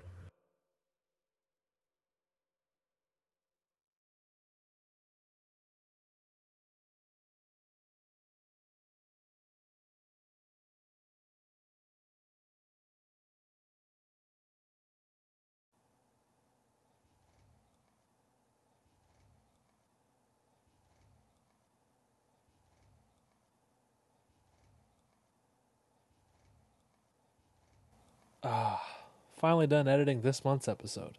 And now to enjoy a relaxing drink of water undisturbed. What, you're still here? Jiminy, you guys will stop at nothing to find all the secret chapters. Well, you found this one, so I have to give you something. That's the law. Uh, what do I got left? We already gave you a preview of next month. We already gave you a secret chapter. Uh, I got it. A cut chapter. Something that was cut from this month's episode. Uh, please now enjoy chapter 43, no longer an official part of this month's episode. Chapter 43 The car pulls the side of the road near the bridge. That's as close as Pelham can get you. Good luck, he says before peeling out. You figure he doesn't want to waste any more time convincing you. You make the long walk to the middle of the bridge, wondering how half a bridge specifically got featured on a TV show. Some crime show probably had a dramatic showdown in the middle of the bridge. The closer you get to the void, the faster you walk. You only picked this path because it was faster, but you've been trekking toward that spot for 20 minutes now, and you're starting to panic. Finally, you make it. Inches in front of your face hangs a great absence of everything. Pure nothingness. You take the final step.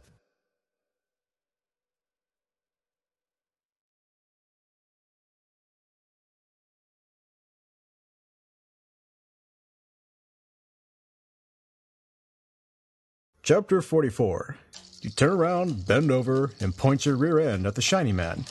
It feels great. You can't believe how much of your life you wasted on thinking instead of just reacting. You follow up the mooning by blowing him a raspberry and knocking everything off his desk. Whoa, what a rush. He looks so angry. You bare your teeth a little and he scurries out of the room. Good. That means Jane will be back soon. Jane takes care of you. But wait. What if she doesn't come back? What if you never see her again? Oh. You pick up the things you knocked off the desk and throw them against the wall. How could they do this? How could they leave you alone? It isn't right. You go on like this for a bit.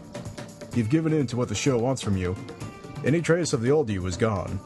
You are the orangutan now. This path ends here. To pick another path, return to Chapter 1.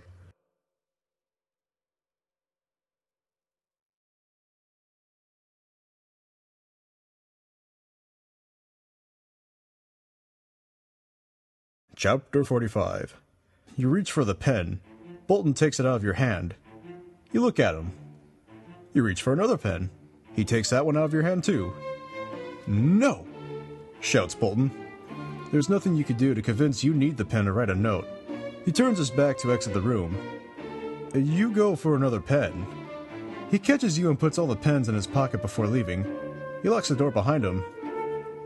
Your blood boils. You have one shot to get home, and this shiny jerk is blowing it for you.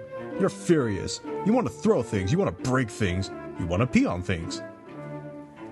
If you cool down and try to find a way to leave a note for the next person to walk in the room, skip to chapter 46. If you give in to your instincts and throw a tantrum, skip to chapter 47.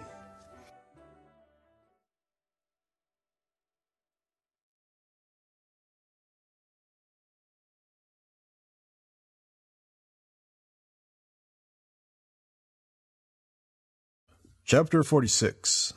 You look around the room for some way to explain yourself. You see the computer. You type out the following explanation. Hello, I am not an orangutan. I am a human trapped in an orangutan's body, trapped in a world that doesn't actually exist. Please escort me to the school's top scientists so that we may work out a solution. Thank you for your time. Hmm, no one's going to believe that. You start hitting the backspace key, but someone enters the room before you even make it through your time. It's a man in a yellow suit with a greasy ponytail. You turn the computer monitor to face him and hope for the best. The man cracks an evil grin, pulling a tranquilizer gun from his jacket pocket. Luckily, a second man enters the room and karate chops him in the back. A fight ensues. Fists and feet fly, one of them eventually knocking the tranquilizer out of Yellow Man's hand. You pick it up. Your best hope might be to sneak around the school alone looking for help. But then it would be good to have an ally, the second man has helped you so far. If you shoot both the men with the tranquilizer and try to find your own way home, skip to chapter 23. If you shoot only the man in the yellow suit and try to explain yourself to the other, skip to chapter 24.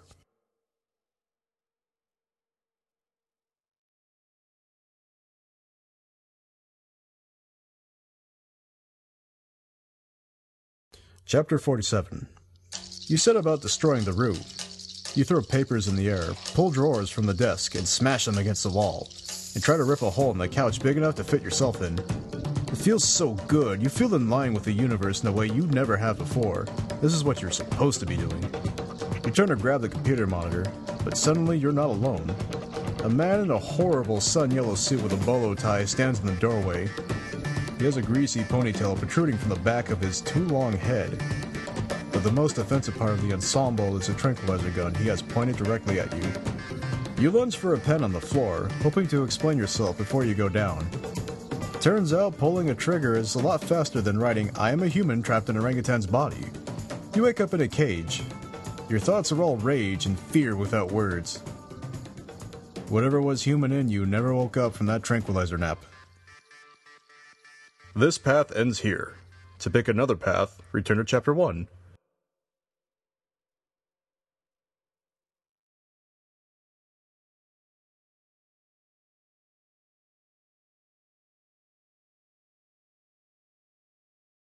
Hello and welcome to Benview on Spielberg. I'm your resident Spielberg apatheticist, Matt Benson. And I'm resident uh, Spielberg fanatic Justin Keyson.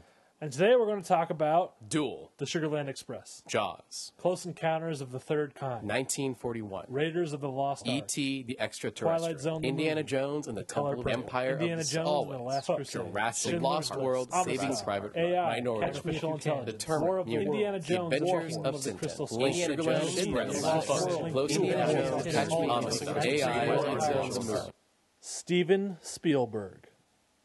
Benview on Spielberg. New episodes dropping on the 15th of every month at BenviewNetwork.com. Hello out there in Benview podcast land. My name is Josh and this is Jesse. Hello. And we happen to do a podcast about video games called the Extra Damage Cast. Indeed, we do. If you like to talk about video games, or more accurately, listen to other people talk about video games, you should check out our podcast. It's at extradamage.com or on the Benview Network website, whatever that is.